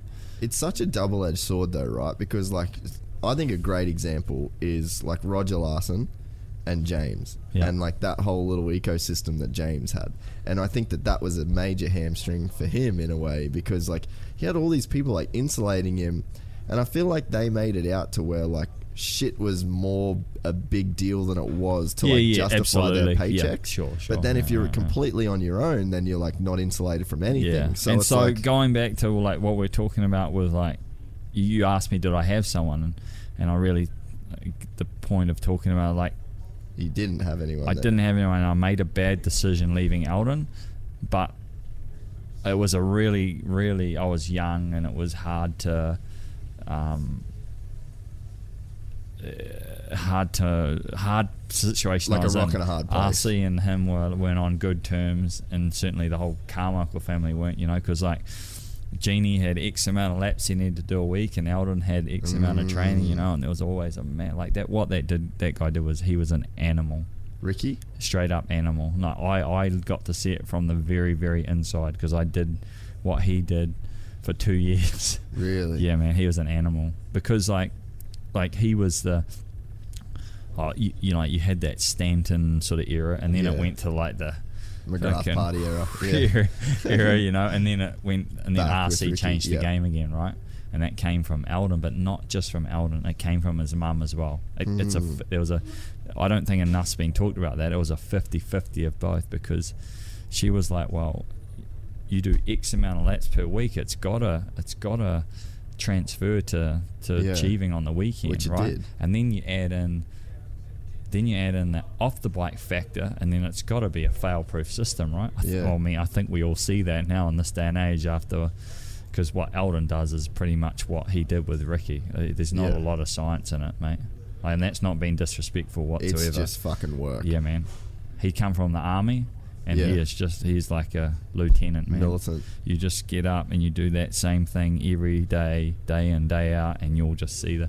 But he learnt about the motorcycle aspect from, From Genie. Genie. Yeah. Anyway, so going back, we go, can't keep getting sidetracked. wait, that's the good thing about podcasts is you can just go wherever the fuck you want and you just sail for as long as no, I could sit here for hours, eh, and talk about things. No, it's, all, it's, it. it's so and I'm not a racer like- anywhere, so I wouldn't get myself in hot water. But I, I want to keep, I want to have respect for yeah, people as well. Yeah, and that, So- and I'm the same. Like, because Aldon unfortunately has come up a few times. Like even Ando, it was it was so funny. Like Ando even the other day, he's like, "Yeah, I just left uh, Florida because I just didn't want to be around Aldon." And I told it, "I'm just sick of hanging out with you." Yeah. And it's like, That's what I really respect about uh, Ando. An- yeah. fuck, he's an animal. That kid. Yeah, yeah. Anyway, so so anyway, so you asked me about how did I have someone around me? No, I didn't, and that And I, when- I look so back on that now, and I didn't have a mentor like. Mm. And so was me. Ricky not like that for you, No, not really. or was it just like Josh was a were little you bit. guys like a sparring partner? Josh? Yeah, that's what Ricky had them. Like he had Goose, and he then he had Mike Brown, and then he had Dungey after I left. Like you know, he, He had, just always had a yeah, sparring partner. Yeah, yeah, yeah, and that's what I was. Mm. And But um, so because I've and dude, I fucking love RC. But you're around him, and it's like he's just jabbing at people all day, all day. Yeah, Everything's a yeah. contest. Everything's a jab. yeah, Everything's but like he a. probably wasn't as much like that as a racer. Mm, At times, but like at, most of the time, he it's was just tired. Okay, yeah, yeah, yeah. That makes sense. like sense. going back to what we what we did on the daily, eh? Like he, So, what was an average day for you guys? it, it, an average day during the week during the week was some yeah a lot of the time four sessions a day. So a, a good session of yoga. yeah, So get out of bed, a good session of yoga, straight on your bicycle without food. Bicycle, so your cardio for, for the for the day in the morning. Eat food, finish like like having your last finishing, spoonful yeah. of cereal in the car. Lucy's packed lunch, and then like your practice mechanics already left to water the track and get your bike prepped and whatnot. Yeah. he's he's been there till like eight at, at the night before doing shit as well. So you got to have that guy because then you get there and just climb, slide straight. You might as well just stayed in your gear anyway because you were there ten hours before. So you get to the track, suit up, laps, you know, for X amount of laps. Eat lunch, just you're probably sometimes eating that in the car, go to the gym, and then by the time you finish at the gym, it's It's just five over. o'clock, and go home and eat, and then go to bed, and just you did that three days a week, And was it like that for you? and then then one day a week you did intervals, and that's what changed the game for me, big time. So what what do you mean by intervals? So we got on a bicycle and we did, and it was like like as stock as this. You got on a bicycle, did eight minutes warming up, and then you had like a different range of either two minutes, as hard as you could fucking possibly go, just all Yeah, out. and then a minute off, and then it might be three minutes, and then it might be two minutes again, and and then you just did that. So it was whatever on, one minute off, whatever on, and, and then the, and what he calls boot camp, which everyone Yeah, refers to yeah. in off season now. You did that twice a week. Really? Yeah, so and so Tuesday when you and said Thursday. that, you said that changed the game for you. Yeah. You saw your fitness just Yeah. go like skyrocket. Uh, just because I I felt like um, or what changed the game? What about it changed the game? yeah, so I could handle that extreme intensity of racing a lot easier because I I, Mentally, I put my body through it in the weekend in the weekdays. So mentally, come Sunday, it, it felt like a breeze. Just RC easy. RC always used to say. Saturday or Sunday, because I was back Sunday Yeah, back then, yeah. but Saturdays should be easier than Sundays. Yeah. Yeah. Uh, sorry.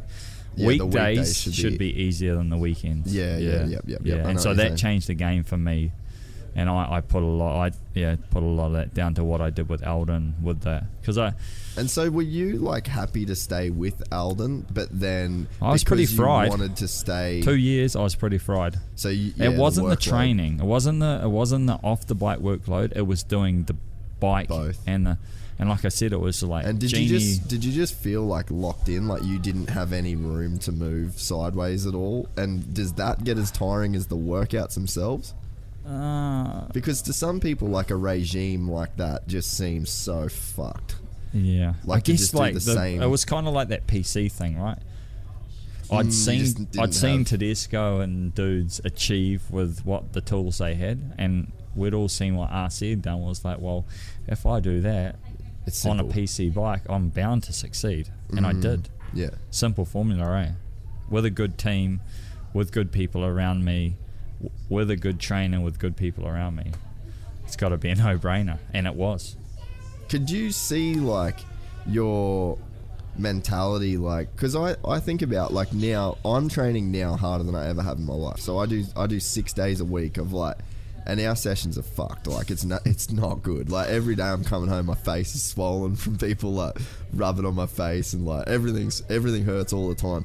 But i'm i'm in this zone now where it's like my i feel like it's like this even your mind is like this samurai sword and you're just sharpening this blade, and it seems like every session you do, it's That's just a like pretty good way of analogy. because Yeah. to, it's so. I'll give you hard. a really good example of that. I had a tough round in Red Bud. It was like round six, I think, or round seven.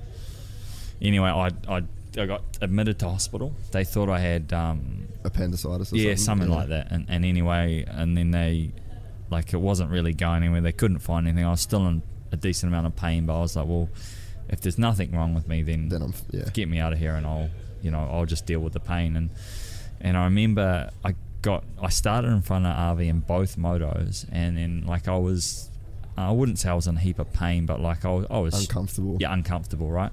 But I can still remember moments then in that moto where like I was like so clear in my mind of like what you did this week Mm. has put you in the position, and I'm so, so I'm talking to myself and so clear in my mind that I'm strong enough to do this, and that goes to that.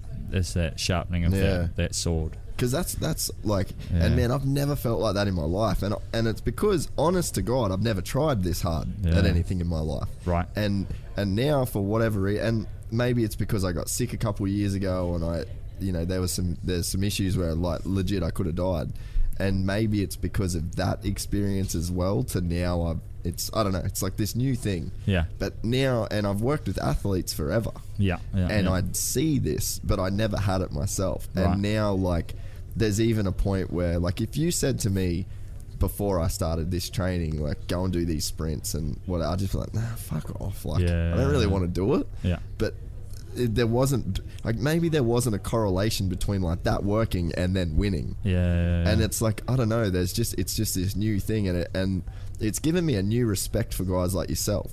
Because I think for people, especially like I've been on the media side for, for ten plus years, right? Yeah. And we get paid to like cover the sport without it having fuck all knowledge of like what it really takes to like achieve yeah. something in that physical capacity. Yeah, and I think like in this in, in recent times, like the stuff that Red Bull has done, Mm. showing some more insight into what uh, happens, you know, with um, The training. the and- training and whatnot, it's been great for people to get more of an understanding for Mm. sure. But yeah, I don't even know where how we started this, but sure, uh, definitely like that that part of it um, for me was a game changer for sure. Yeah. it's absolute game changer. But So- I think you just asked, so would I have carried on? Yeah, would you have stayed with Well, Alvin? Or you it's just- a really interesting. I was fried, man. I'd tell you about. So he was training Nicky Hayden at the time as well. Oh, really? Yeah, and um, it must have been a freestone was the second to last round, and Dude, I that's so gnarly, that track. and I just I got I got hammered. I don't even think I got on the podium. Mm, Oh no, I did. Yeah, I got third maybe. I think. Yeah, I can't really remember. I did. That was my worst round of the season. That's what fucking screwed my championship. Really was freestone. But anyway, And you just think you were just so, so, anyway, from it. I got home and Aldon was away with Nicky and at like uh, a, a GP in Europe, right? And I did nothing that week, just nothing whatsoever. Just just like surfed the couch as good as anybody anybody can in the world, yeah. You're a stoner for and a week. went to Glen Helen and was just back on my game, and Yeah. and, it, and I, I was pretty. It, And it wasn't. I think the um I think the real important factor to to really mention was I'd never done like I'd trained hard, but I'd never coupled that together with so much riding. Yeah. Like right. So what RC did was massive, man, and that's really I think probably was probably the biggest game changer for our sport is if you're able to. Um, If you could take sub- it. yeah. uh, What's the, what's the word I'm looking like? Like um, you know, uh, if you if you can sustain Yeah, that yeah. amount of laps with that amount of physical training, You have to win. you've got to. Yeah. And I and that's I sort of got to that point, but then my body wasn't as well tuned to that because Americans as kids they ride so more, much, yeah. right? So my body wasn't in tune with doing all that riding because when I was in Europe, I was a good trainer physically. Like I, I was around a really good bunch of people that physically trained hard, so I, I got that part of it. There was no issue with me doing that with Aldon whatsoever. The intervals, adding that in was just a little bit of a sweetener, you know, just really that helped me. But then doing the riding and all that together was what really elevated my. But yeah, at the end of that 07, man, I was like, whoa, I'm worked. So well, like you see, And if like, you look at the history- you see it. yeah, yeah, you took the words out of my mouth. yeah. It's it's RC, Baba. Well, I mean, he didn't even last long with him. but he won when he was with him. Like you know, like look at Roczen. You know, like he didn't, he wasn't having a bar of it for too long at Mm. But all. you know what, man? Roczen, like this is the ultimate argument, and like this has been a bit of a theme lately. And I like, I don't know whether it's good or bad that it's a bit of a theme, but like, I I'm like really bummed that like we lose dudes at 27, 28. yeah, But like you wanted to race till you were 35. Yeah. You should be able to race But- till you were 35. that's a whole different discussion. I don't believe that. Yeah, that Mm. I think that's me, a multitude of things. I think it's too many races. tracks are too technical. I believe for the speed that our motorcycles go on that on those conditions. Mm. I I had a really interesting like. Uh, I went out to do a media thing today with Justin Brayton. Yep. And we talked for. Is this too loud now? No, no, no, we're good. Yeah. I'm We down talk- to keep, well, just for letting everyone know people are rocking up to the party, but we're going to keep going as long as BT wants to keep talking. It's not Yeah, every day you get the champion. I'm not too good at mingling, hey, so we'll just stay. um, so you're talking to Brayton? yeah, so I took. He's he's a wicked dude, eh? Like I'm, I've I haven't had much to do with him. He's going to come on the podcast, though. I I'm- love I'm rooting for him because I raced against him. I didn't really um, know him that well. Like in Tallahassee, when I raced, like you didn't know anyone else really because you're in this you were little just in the bubble. yeah, in the bubble. yeah, I knew RC, and that's about it. You know, like and. uh yeah, anyway, so I, was with Brayton for probably 45 ha- an hour today, and we started talking about things. And I, I root for him a lot because um, I love rooting for that underdog, Underdog and, he's, I, I love nice guys, and I mean he's what you see is who he is, eh? Yeah. Because a lot of the times, what you see Mm. ain't. The, you'll know that it ain't the same person. So um, you know, we had a really interesting discussion, and I, he he asked me some really, I thought interesting questions as a pro racer that no one like of his before, caliber yeah. ever asked. He's like, "What's it like for you now?" You know, on the other side, and I'm like, "Well, it's really interesting because I'm totally removed from America, right? So I'm Yeah, you're just a spectator at you this know, I'm. I'm as far south as you can go in the world type of thing. So I just watch it with my boys on Sunday evening. Yeah. And that's what I and I talk to a couple of people, but I'm pretty useless with keeping in touch with people. And so I said to him, I have a really different view on it now as a as a fan, as a spectator. I just believe that the sport needs a shot in the arm, and one of them for me personally is our motorcycles as 450s are so damn fast that the technicality of the tracks coupled together just ends in catastrophe too often, eh? well, man, like when have you seen a Roczen crash? Mm. Before 05? Yeah. Yeah, When have you true. seen a That's crash I haven't that? thought about that. When have Yeah, you seen a dude yeah. just go fucking flying through a stadium with an over the bars? Uh, like that shit was scary, bro. And was that hap- was that happening before 04, 05? I can't even watch that, man. Like when it happened, I, I covered my eyes. Mm. I haven't even I've never watched that crash fully. Yeah, like it started to happen. I like looked away. I was It like, was oh, gnarly, yeah, bro. And like that's a 450 crash. Yeah, yeah. You know, and like look at how many how many dudes Like get I know, like a lot of pros. Like if, if if Chad was standing here right now, he would be like looking at me like, "What are you saying, man?" But I'm like. When you Now sit on the other, lens, yeah, yeah. I'm, I'm looking through a different lens, and, and as we talked earlier, I'm looking through the lens of how do we make the sport better as well. Yeah. And I I so anyway, going more in depth of this discussion with Brayton. So I moved to America, and you know, uh, Sunday afternoons you'd sit down and because I was fried, I'd watch TV and watch NASCAR, right? And I was like, to begin with, I was like, man, this is the dumbest sport ever. These dudes go around in circles for hours, right? And I'm like, "Eh, what? Where's the excitement factor in this?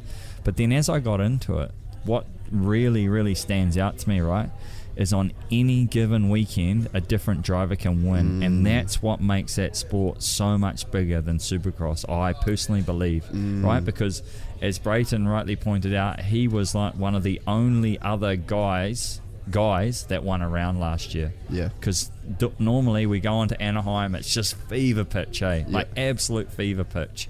And then you get through like three or four rounds, a couple of different guys win, and then that's it. Boom. Dude, if it wasn't for the East West thing, I wouldn't It's fucking so watch past number s- boring, dude. past six. So boring. It's crazy, yeah, eh? yeah. Like They've got to change, man.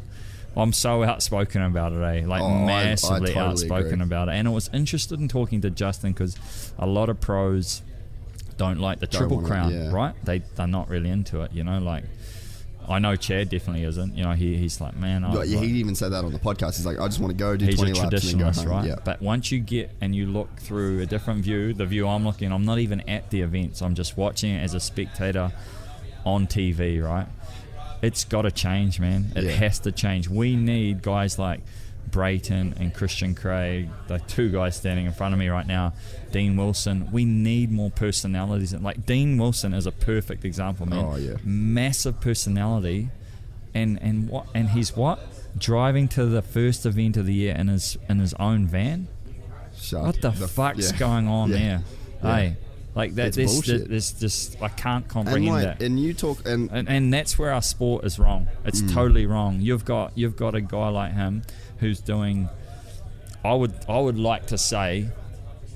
He's because he knows what it takes to win. You know, he's been on the. on He's that, won a he's- championship. Nah, he's been on that inner circle Mm. of, of you know the Bakers. Well, with Tyla Rattray, but sort of you know in there. So he knows what he's doing. Mm. Ninety he's percent of what. Yeah, yeah, he's doing ninety percent of what. Um, who's Baker got at the moment? oh, like Osborne and uh, Yeah, right. He's doing ninety percent of what they're doing, so it's not like he's falling short because he ain't doing enough. We need our sport to to allow more riders to succeed. We we, we do 100%. ultimately do because we cannot grow to be bigger if I can only support Eli two and or three Musquin. Yeah. Because then how how do you sit around a room with with my family right and watch and watch um, And the Supercross and go, well, I'm going to choose Elon, I'm going to choose Musk. And What do the other five? Who do they choose? So I became like a. So going back to the NASCAR thing, I became a huge Denny Hamlin fan because I I personally liked him. And like him and RC and I could have a real, we could have good yeah, banter yeah. because he, I don't know, I think he was a Casey, he was a Kasey Kahne Mm. fan, right? So he he would like root for him and pull for him, and my guy would win every fifth or sixth round, and Casey would win every fifth or sixth round. But there was all these other guys winning, and that's how that's how they've built that. Mm. And another thing I believe, V8 supercars is hands down the best motorsport package in the world, and that's because they've got they've got the teams involved, man. The Mm. teams have to be partners in what's happening. Yeah, That that that to me is an absolute no-brainer. Like Feld need to have the industry bought into the series, I believe. yeah, and but the thing is, like that, there's no incentive for them. Like it's just they, they got No. they got all the you know Disney on Ice, and they got all these things. Yeah. It's just like a really small. Yeah. It's a small wheel in uh, a small cog in the wheel. You know what I mean? So it's like, ah, it's all good. Let them let them run around. um, it's you know they're just such a small thing, and like I think it's even what we were saying about with like Bailey and them. It's like they know the industry. That's all they've got. This is their marquee thing. Yeah. And same with like the V8 supercar dudes. Like they need that shit to work. Feld don't. They don't need it to work. And it's like, and I mean. Power to them, they've given us so much. Like, Yeah, you- sure, you know what I sure, mean? yeah, You- yeah, yeah, obviously, yeah, we can't just disregard what they have done. But Absolutely. the times are changing, man, and now there's so much competition for people's It is. attention. With That's like, exactly what it is, and that's the problem. And and to what you were saying about like, um, And, know- and I guess for me, it, it's like I know I'm, I'm passionate and whatnot, and I'm from inside the sport, but it is it is an I don't know I don't know the word to use. It is w- one of the greatest sports on earth For sure. But we're not getting that outside buy-in, and Mm. we need that outside buy-in. So we've got to look we've got to look at it and say, all right, how how and why or, or why are we not getting that? Yeah. and I, and and we need we certainly need more winners, and we need less injuries. well, you think too, right? It's Like interesting. I know that like the, the crashes are exciting and whatnot, but we But need them to be at a less Yeah. severe standard. we need some takeouts in 180 bowl turns. We don't need. That's 10 what we need. We definitely bars. need more Yeah. takeouts. That's a whole nother. That Yeah. winds me up too.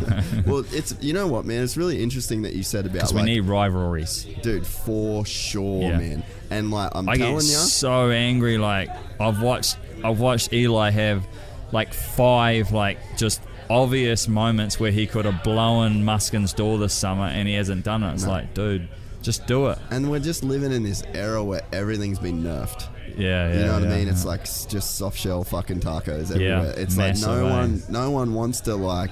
That's what I love about Ando. He don't give a fuck. Yeah, yeah. And, and we need that, right? Yeah. But the thing is, is like He's a perfect example, Ando. of like this Yeah. modern day Yeah. guy that we Yeah. need. He's fast. The, the thing, there's a couple things, right? So, the you've got like, say, what, what is going to drive you to watch an event where it's like, it's like you've got 30 dudes or 20 dudes on the gate, but you know one or two of them is going to win. That's know. exactly what I said to Brayton earlier. And it's Yeah, like- I had, I said, I said with all, with no disrespect to you, that's exactly how I. And that's why people well. get so pumped when he won Daytona because it was like, holy I- fuck, I'm someone else won. Exactly, man. You're exactly right. You know, And- and I hate the fact that you've got dudes risking life and limb, and you got like three dudes earning squillions, and then like the rest And of then 18 sort of- dudes earning Yeah, nothing. yeah. And Dean Wilson driving in a fucking van. Yeah. But I think like That's- so so you something's wrong there, eh? Well, you just said like how hard it was for you. You did two years of that Aldon program, which is what you were the top of the game at that point Yeah, in time, yeah. and then you're done, right? So it's like we want to see more winners. Mm. All right, well let's take this extreme commitment to fitness Mm. off the table. So if you're doing three ten lappers, do you have to be as fit as Well, what you have to be to it's, send it's it so for 20 funny you say that because J- uh, Justin said, you know, like if Dean gets back into form, he'll probably do well at one of those triple crowns. He'd probably win one. He, he that, they were his words. Yeah. yeah. Do them fucking all like that. It's interesting then- that we're having this discussion because we we had this for an I hour this earlier. Is on, this is on everyone's mind, dude. Yeah. Because the problem is, man. but I don't like- think I don't know if the real top top tier. But it, if it starts down here, and you get dudes like Brayton and yourself, and you get people starting to put their hand up because no one wants to upset the apple cart, right? Yeah, oh, they don't. especially especially when it's going good. But now that people like Dean are getting fucked, Yeah. people, you know, even here, Jats like our motocross series is Yeah, just a joke. So it's like the, all these people, like you're gonna have three dudes, Mm. and then everyone's gonna start going like, and like KTM's perfect example. KTM sells more motorcycles than anybody in the industry, and they're starting to see some shit go like back Mm. a bit. So if KTM's starting to go like, ooh shit, we're only gonna get two riders now, Yeah. and it's like if the dudes at the top are starting to pull back, like it's the the thing that worries me, right, is it's like we're heading for a crash. Yeah. Like NASCAR, Lowe's just pulled out. Like shit's going bad, and it's because of the phones, and it's because of YouTube, and it's because of all these different outlets that are competing for people's attention. Yeah, But it's yeah. like people now need to start going. Like we don't want to ride these super fast bikes. We don't want to do these 20 lap main events. Mm. We want more people to win. We want points for qualifying. Imagine if there was like points for qualifying, you get a guy like Dino that goes and throws down and now all of a sudden has 8 points going into the weekend for the overall. Let's let's use supercars as an example of that, right? Superpole. right? Super Superpole. Yeah. I just said to Justin earlier, why the hell do we not have Super Superpole? How exciting is ten dudes out there, right? So you've come from your qualifying, which none of the spectators in the stands or the see. TV have seen that day, right? So the opening ceremonies goes, you do some heat races, whatnot. You go through, and then you've got your your your, your top ten qualifier. And so let's say Dino starts, he's the first to go because he's 10th, right? That's Yeah. how supercars works, isn't yeah, it? Right? Imagine him taking it from 10th to pole and then getting points from that, you know? like it, sure. How, how does that change the dynamic for the crowd, you know? Like that's like you've got this guy sitting in a hot seat, you know, flames and shit like Yeah. they do in America. And that to me is like parts of the And- entertainment aspect that we need, but also from a rider's perspective is beneficial as well. We need to add these components. And now you add this, right? Dean doesn't have a ride. Dean goes to Lowe's or whoever Mm. Yeah. and says, "Hey man, I'm in the top ten every weekend. Yeah. I'm, I put my bike, and we get a minute lap time at Yeah. our Supercross races, and every single weekend I'm on TV for one whole minute."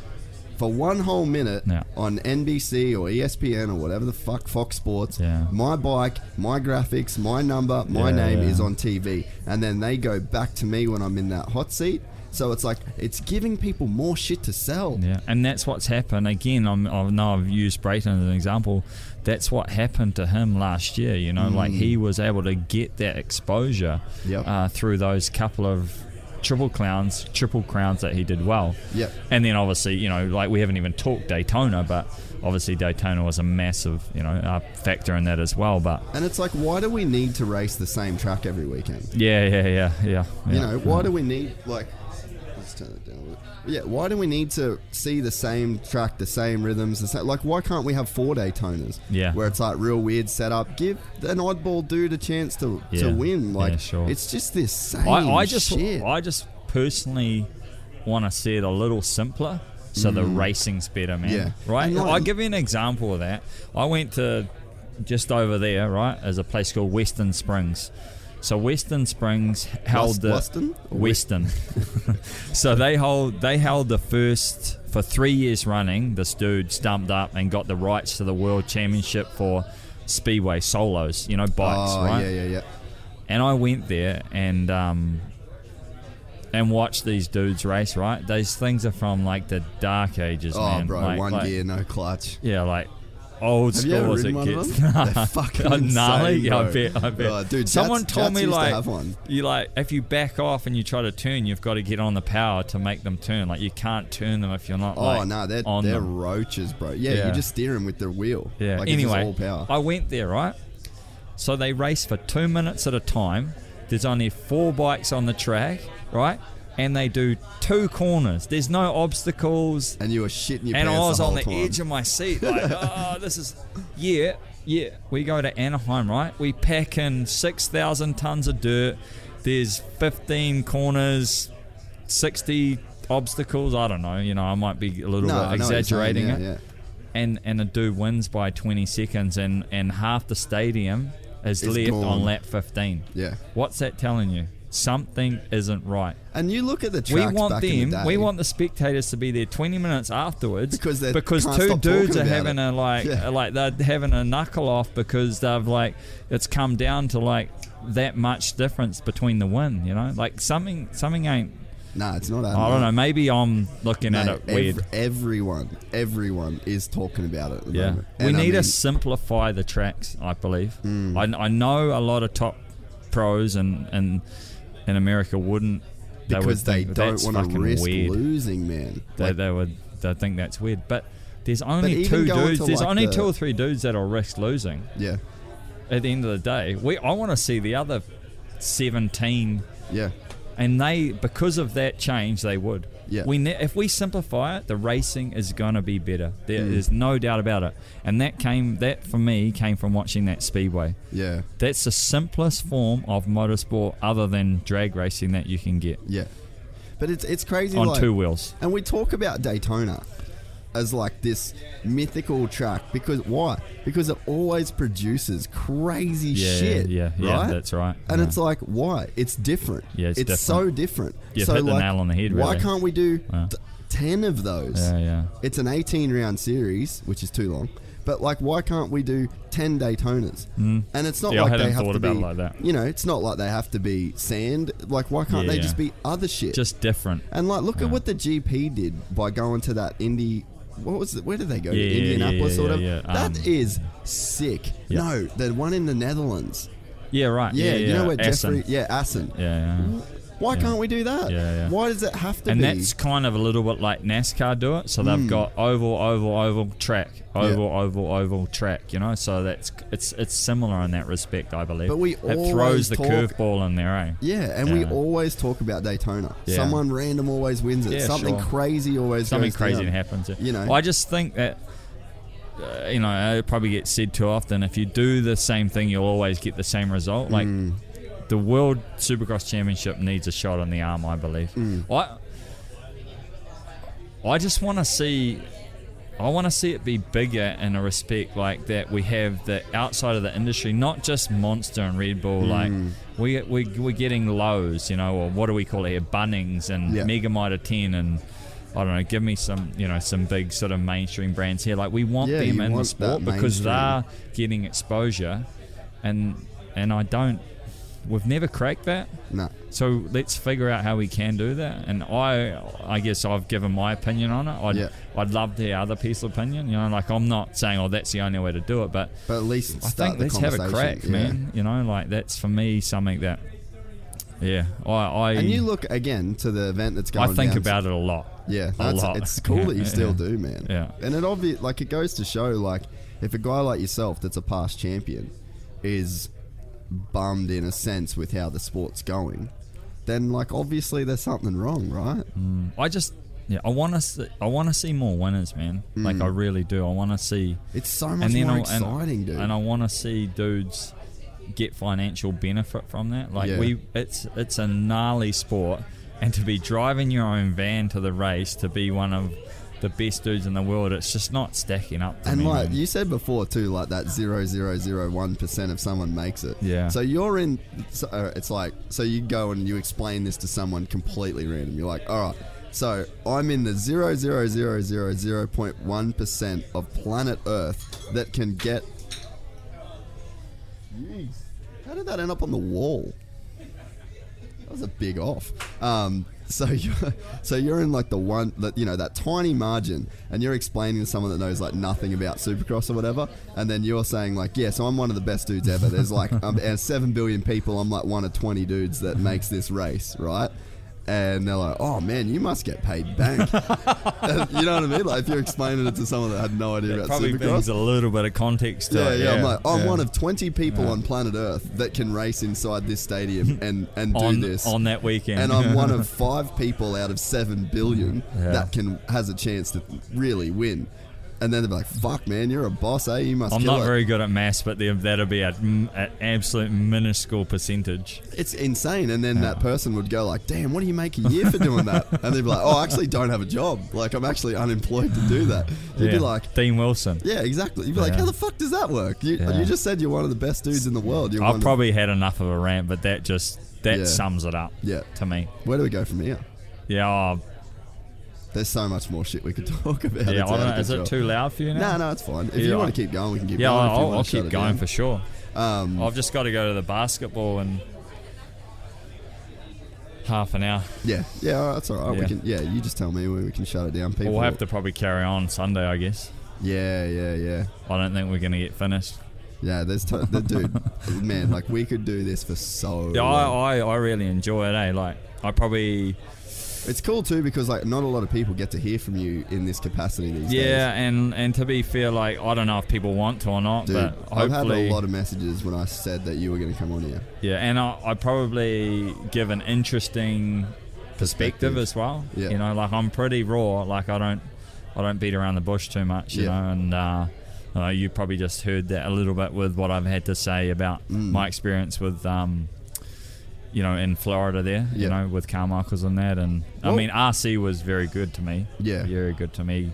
He didn't uh, so much mentor me, but just um, he just Being around that, they opened up and just allowed me to just Yeah. just do what he did. You know. How did it come about? Um, how did it come about? Um,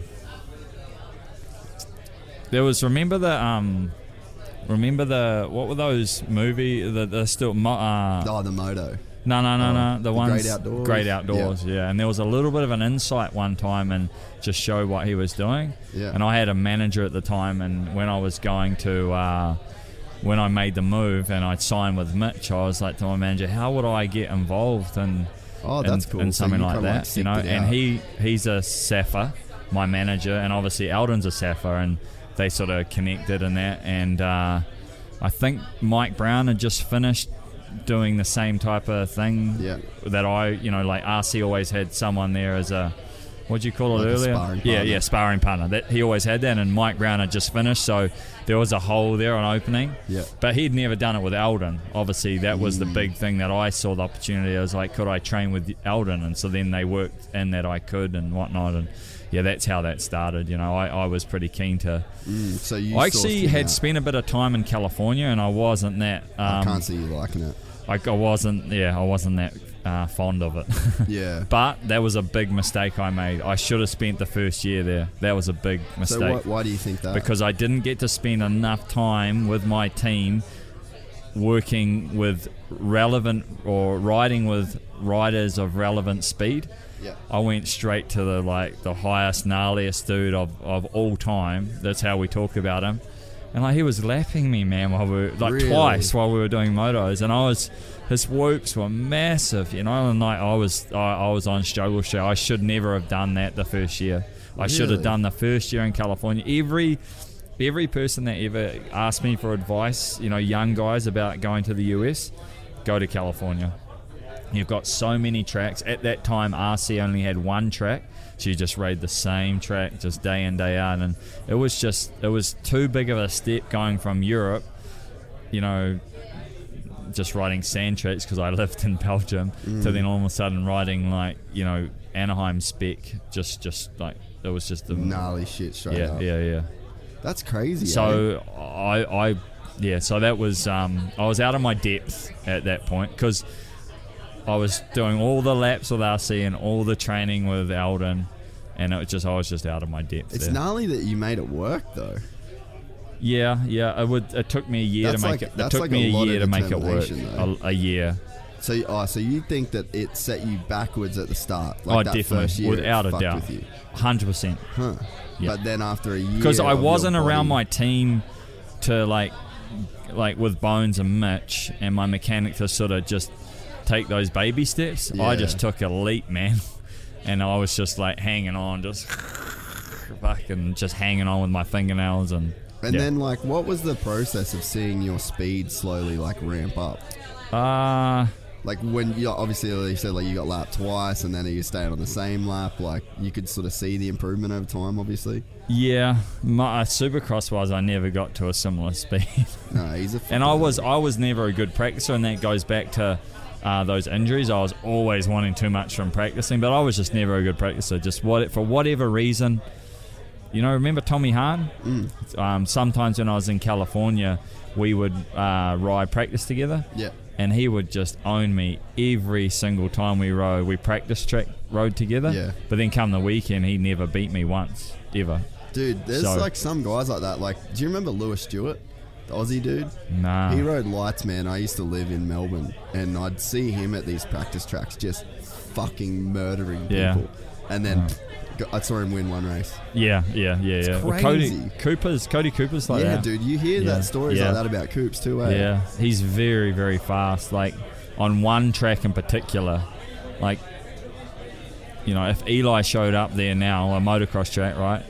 Like he'd have he'd have something for him. Really? yeah. Dude, that, that Yeah. moto between him and James at Unadilla was Yeah, just yeah, like, yeah. Were you just Were you there? Yeah, I was on the side. I was cheering, man, like fully dressed in HRC clothing, eh? And I'm like swinging off a towel for a Suzuki rider That's that like because he was living with me. Yeah, I he, was um, say like yeah. fa- it's his family, right? Yeah, he was. He is family. Yeah, he lost his father when he was real young, and he sort of had a real wayward journey, you know. And uh, we just obviously grew up racing together, so we were. oh, We weren't. Or we probably weren't even mates. We just were. I know we were competitors. Yeah. You know, like we raced pretty hammer and tong.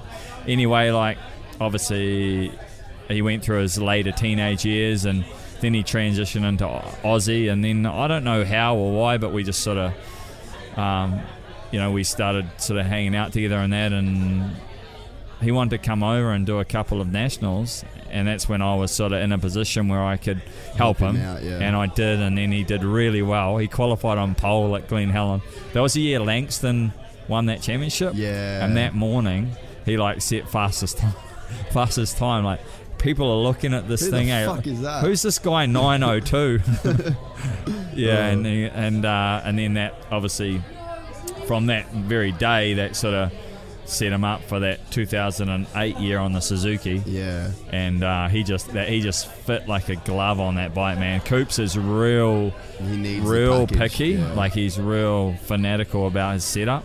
But he just he had a he had a Kiwi mechanic that he had trust in.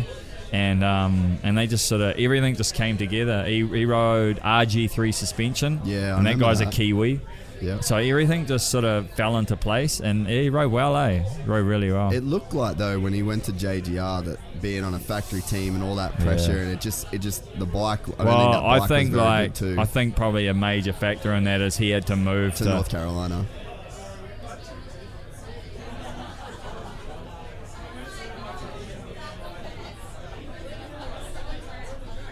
You're getting summons.